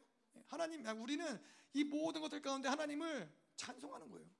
그 하나님의 왕의 테이블에 그분과 같이 앉아서 하나님께 영광을 돌리면서 하나님 정말 대단하십니다. 하나님 나같이 아무 쓸모없는 자를 부르셔서 나같이 무익한 종을 부르셔서 하나님이 이런 놀라운 기업을 맡기시고 하나님 놀라운 일들을 행하시고 하나님의 놀라운 영광을 보게 하시고 하나님을 하나님께 영광을 돌리는 거예요. 그러면 또 하나님이 뭐라고 그래요? 하나님이 그 테이블에 앉아서 하나님이 우리가 이 여덟 가지 본 것처럼 하나님이 다시 우리를 찬송하시는 거예요. 아니다. 너희가 정말 영화롭다. 너희가 정말 영광스럽다.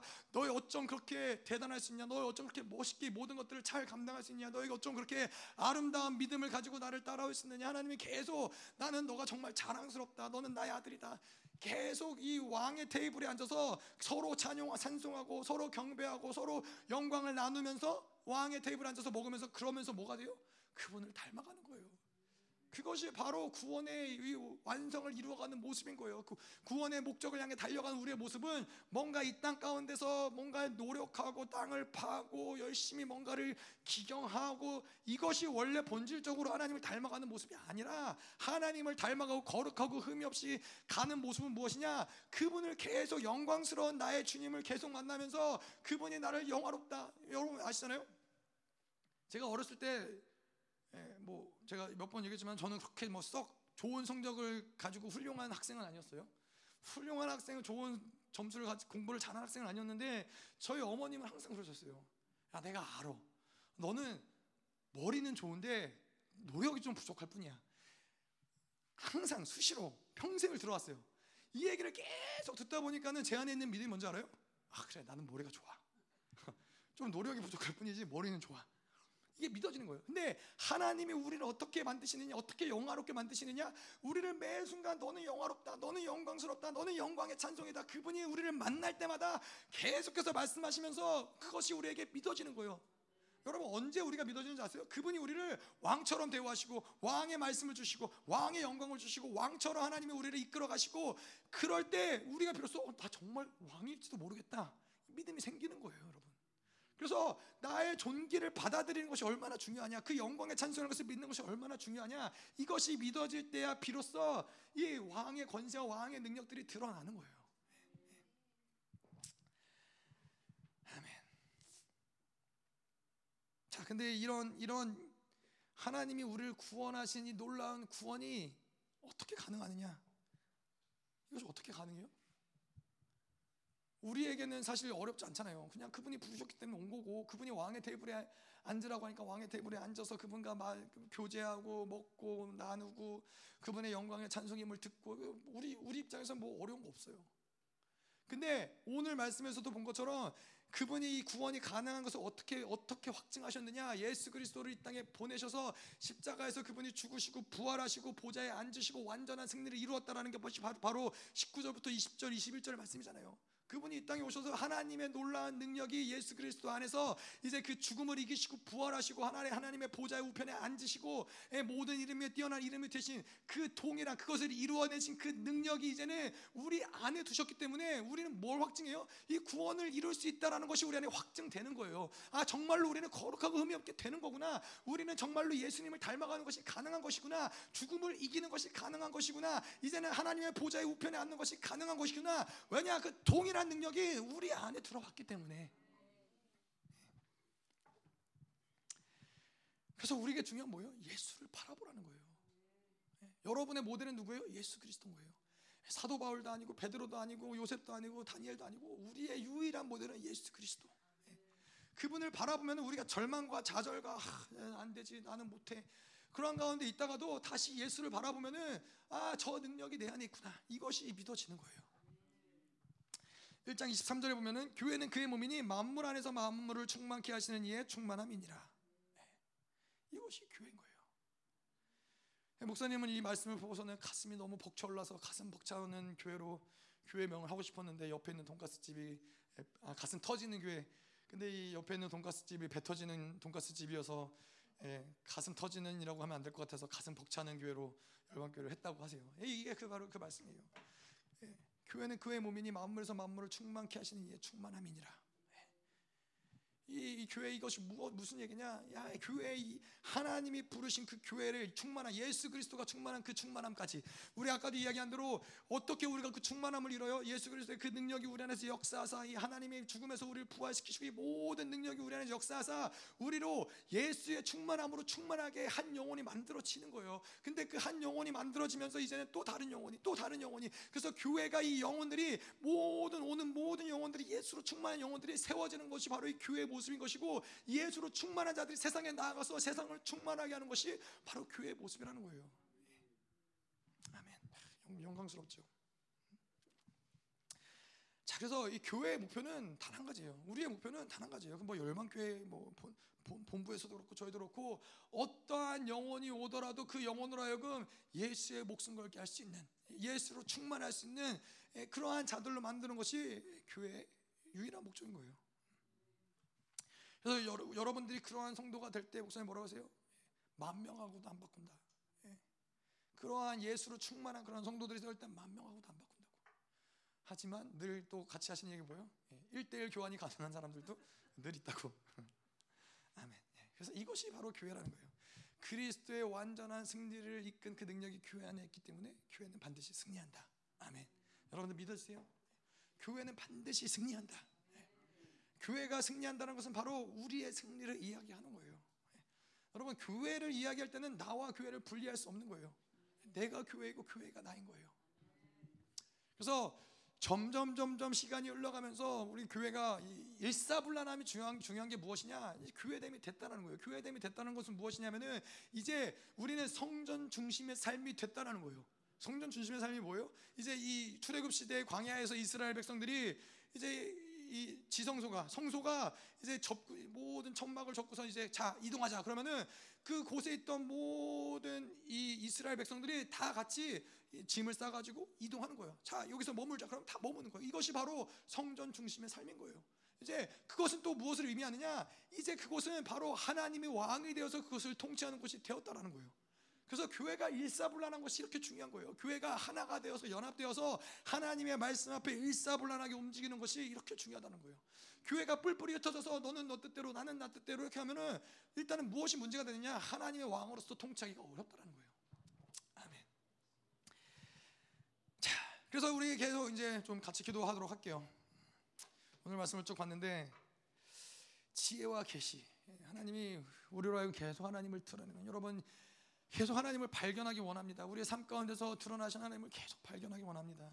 하나님이 어디에 계시는지, 하나님 무엇이라 말씀하시는지, 하나님의 뜻이 무엇인지, 하나님이 계속해서 어떠한 부분에서는 하나님이 계속 우리에게 똑같은 얘기를 반복하세요. 예. 우리가 되지 않는 영역들, 나는 너를, 너를 자랑스럽게 여긴다. 이것이 믿어지지 않으면 하나님이 계속 찾아오셔서 하나님은 계속 말씀하시는 거예요. 너는 나의 자랑이다. 너는 나의 자부심이다. 너는 나의 영광이다.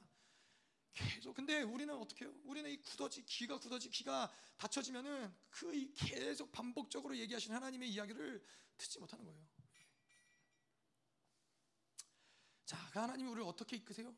하나님이 하나님이 우리를 부르시고 하나님 영원하신 현장으로 다가오신 하나님이 우리를 부르시고 부르심의 소망으로 이끄시는데 그분이 어떻게 이끄시느냐 영광의 풍성함으로 마치 전 우주를 둘러매신 것 같은 그런 풍성함을 가지고 하나님이 우리에게 다가오신다라는 거예요. 그분이 예수 그리스도의 완전한 승리를 가지고 우리를 이끄신다라는 거예요. 그런데 그 모든 풍성함과 그 모든 능력을 어디에 두셨어요? 우리 안에 두셨다는 거예요.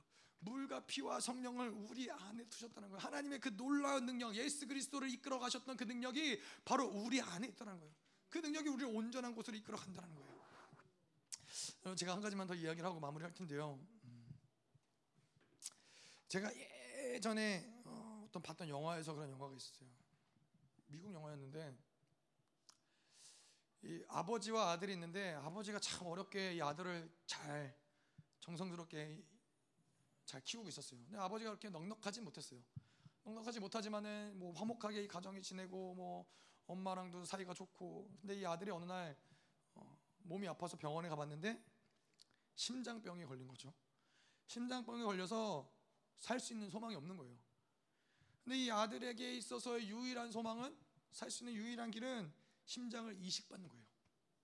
심장을 이식받아야 되는데 시간이 많지 않아요. 돈도 돈도 녹록지 않은 거예요. 그래서 뭐 이 아버지가 막 사방팔방 돌아다니면서 집도 팔고 차도 팔고 있는 거 다 팔아서 어떻게 해서든지 이제 막 돈을 막 다 모금을 한 거예요. 막 사람들에게 편지 써서 도와달라 그러고 어떻게든 돈을 모았는데 근데 정작 문제는 뭐냐면은 심장을 못 구하는 거예요.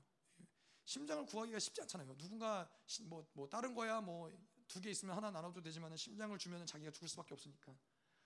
그래서 심장을 구할 수가 없는 거예요. 뭐 어떻게든 다 여기저기 병원에 다 대기 리스트에도 올려놨는데 심장을 구할 수가 없는 거죠. 근데 이 아버지가 이제 아들이 죽어가는 것을 보면서 결단했어요.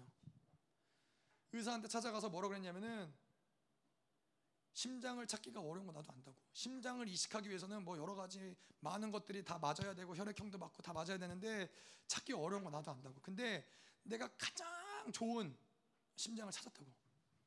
전혀 부작용이 없는 심장을 찾았다고. 그러면서 내 심장을 떼다가 아들을 주라고. 그런 거죠. 의사가 뭐라고 그러겠어요? 안 된다. 그거는 어, 의학 윤리상 불가능하다. 내가 다른 사람을 살리기 위해서 너를 죽여서 이렇게 심장을 떼내서 수술을 한다. 나는 의사로서 할 수 없다. 네. 근데 이 아버지는 다급한 거죠. 어떻게 해서든지 아들을 살려야 되니까. 아버지가 이제 다급한 나머지 이제 무슨 결정을 내렸냐면은 병원에 들어가요. 병원에 들어가서 병원을 어, 병원 문을 잠가요. 병원 문을 잠그고 총을 들고 가요. 총을 들고서는 이제 그 의사한테 찾아가요. 의사한테 어, 처음에 협박을 하죠. 우리 아들 살려달라고. 근데 의사는 아, 총을 들이밀어도 나는 할 수 없다. 나를 죽여도 나는 할 수 없다.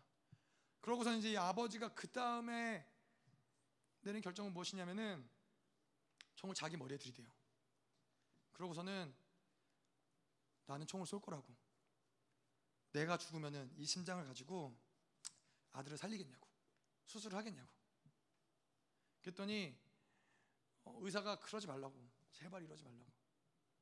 근데 아버지가 이제 정말로 정말로 쏠 기세로 머리에 총을 들이밀어요.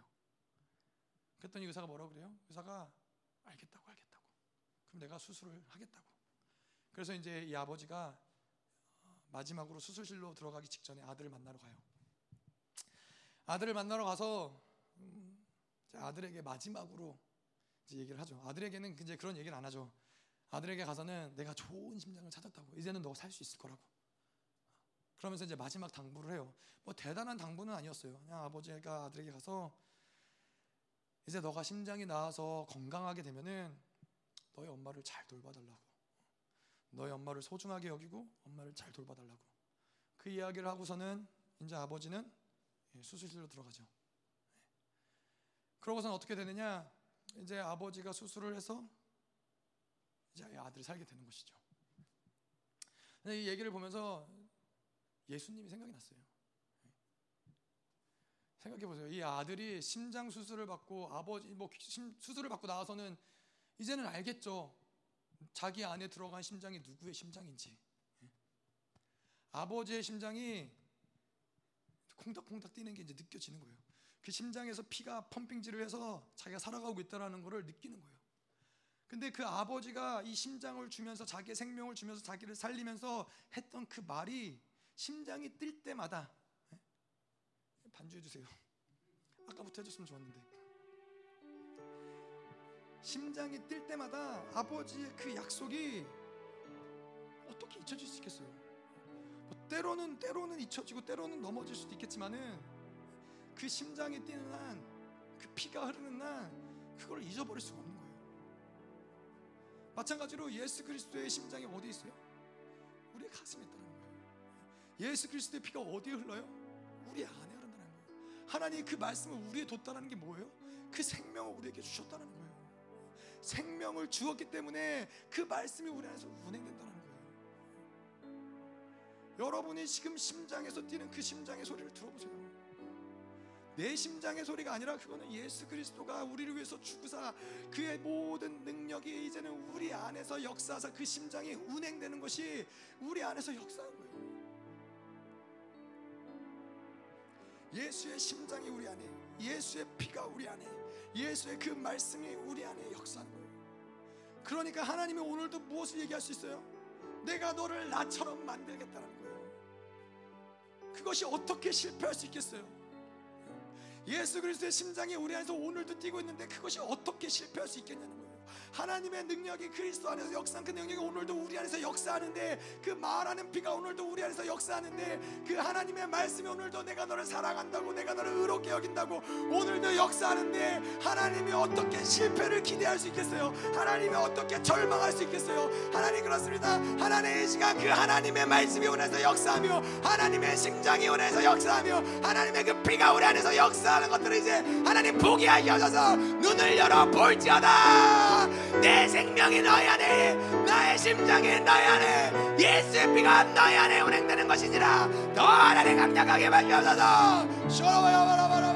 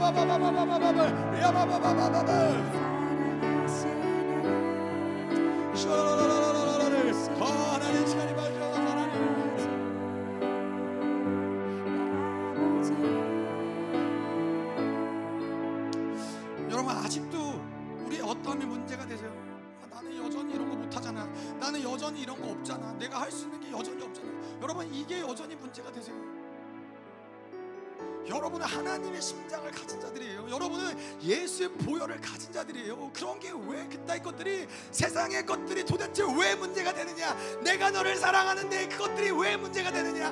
내가 너를 영화롭게 여기는데 왜 그런 것들이 문제가 되느냐? 하나님 이 시간 당신의 영광이 무엇인지 보게 하셔서 영광 가운데 임하시는 주님 하나님의 심장을 두시 하나님의 영화로운 자들에게 이제 주님 말씀하시옵소서 더 강력하게 하나님 하시옵소서 야바바바바바바바바바 야라라라라라라라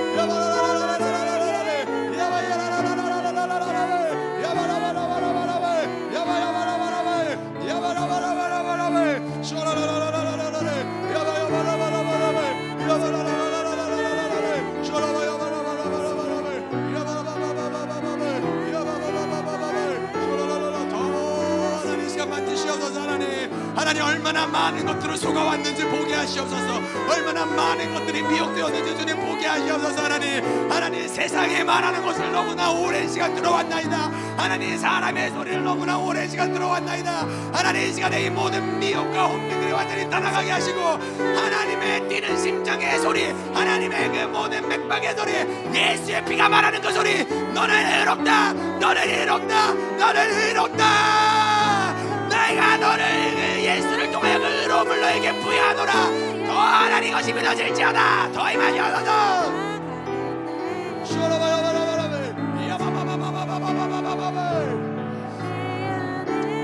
더 강력하게 하나님 시간 동행하시옵소서 하나님.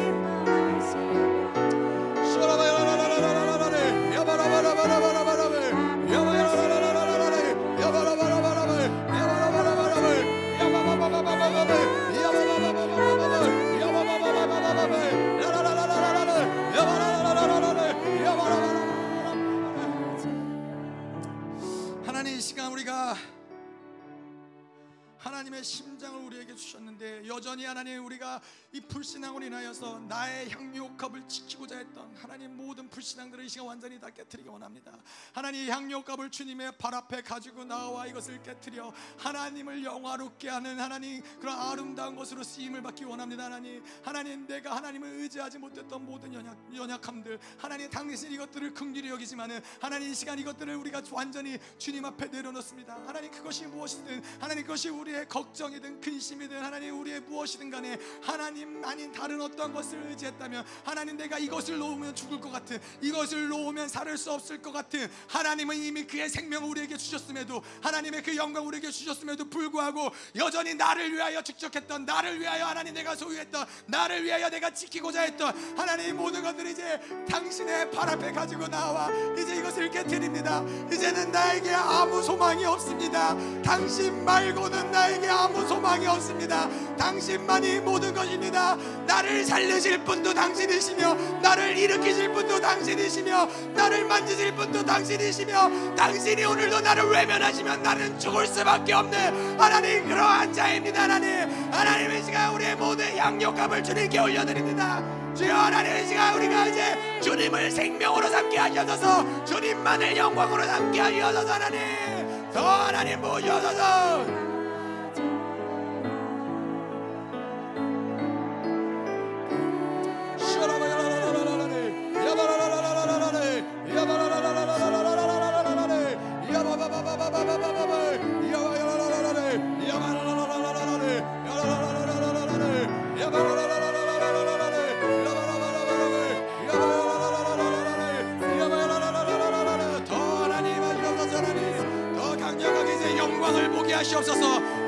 영광 앞에 꼬꾸라지게 하시옵소서. 하나님의 그 영광 영광이 임하며 하나님의 모든 은혜 은혜 우주의 풍성함을 둘러매시고 내가 오늘도 너를 만나리라. 내가 오늘도 너에게 나아간다. 나의 모든 풍성함들 우주의 풍성함 영광스러운 모든 풍성함들을 가지고 내가 너에게 오늘도 달려가노라.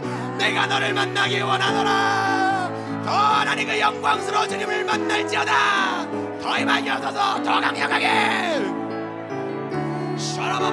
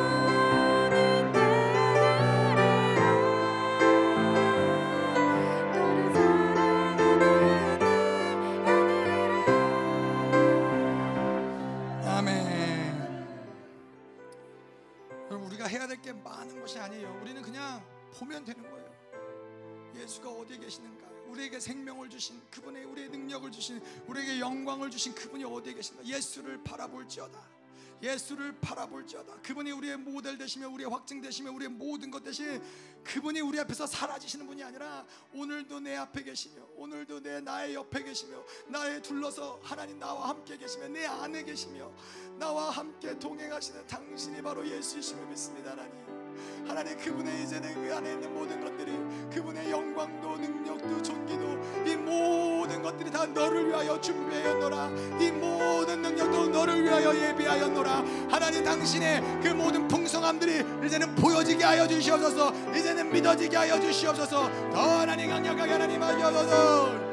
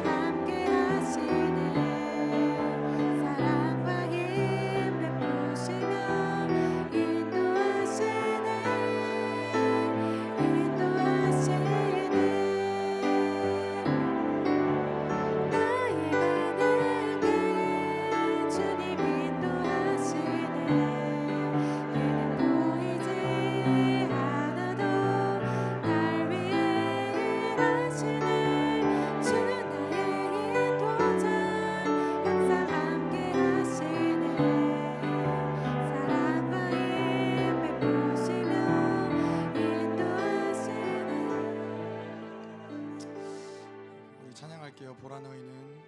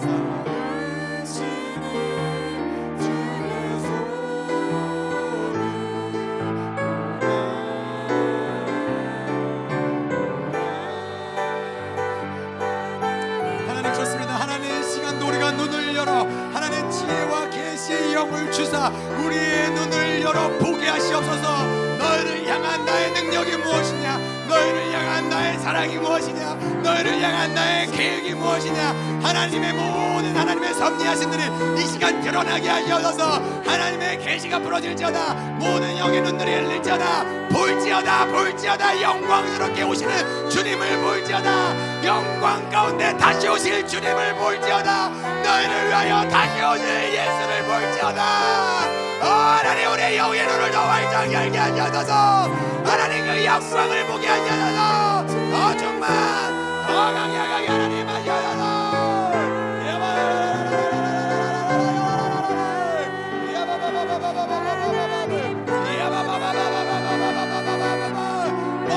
막혔던 것들 모든 닫혔던 눈들을 활짝 여시옵소서.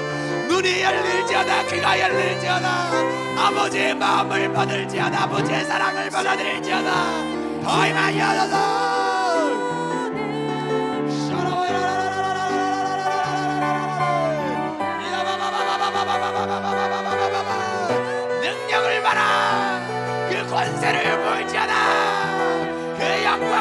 영광을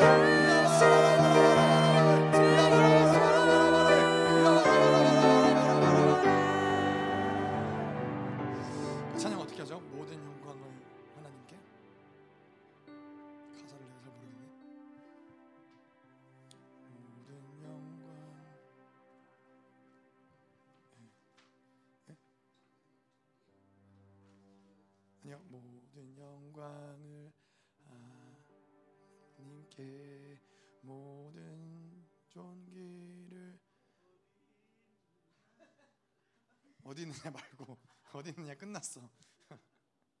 예, 됐습니다. 예, 괜찮습니다.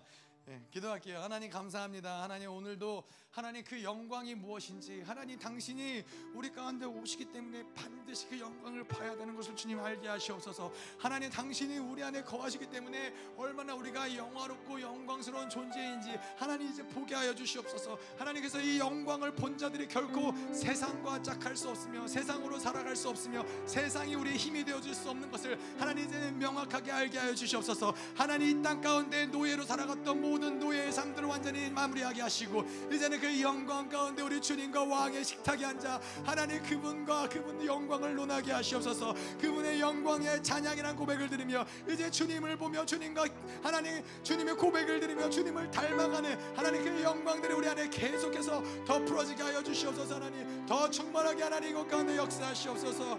하나님 오늘 드려진 예물을 위하여 하나님 기도드립니다. 하나님 이 예물이 당신의 영광을 위하여 쓰여지게 하시고 하나님 드려지는 예물을 곳곳마다 하나님의 영광 하나님의 광대하심이 드러나게 하여 주시옵소서. 하나님 하나님 이 또 입당 예배를 앞두고 있습니다. 하나님 입당 예배를 위하여 헌신했던 모든 마음들과 모든 물질들 주님께서 축복하여 주시고 하나님께서 하나님의 마이 모든 것들을 통하여서 하나님 하나님을 영화롭게 할 수 있는 거룩한 가문들이 일어나게 하시고 하나님의 거룩한 나라들이 세워질 수 있도록 주님 흔들어 복 주시고 축복하여 주실 것을 믿고 감사드리오며 이제는 교회 머리 대신 우리 구주 예수 그리스도의 은혜와 아버지 하나님의 끝없는 사랑과 성령 하나님의 내주 교통 충만케 하시는 역사가 오늘 하나님의 모든 능력을 보기로 결단하는 우리 안에 주신 그 능력으로 살아가기로 결단하는 하나님의 사랑하는 성도들과 그 가정과 직장과 자녀와 기업과 비전 위에 이 나라 민족과 전 세계에 파송된 사랑하는 선교사들과 생명사역과 열방교회 외에 이제로부터 영원토록 함께 있을지어다. 아멘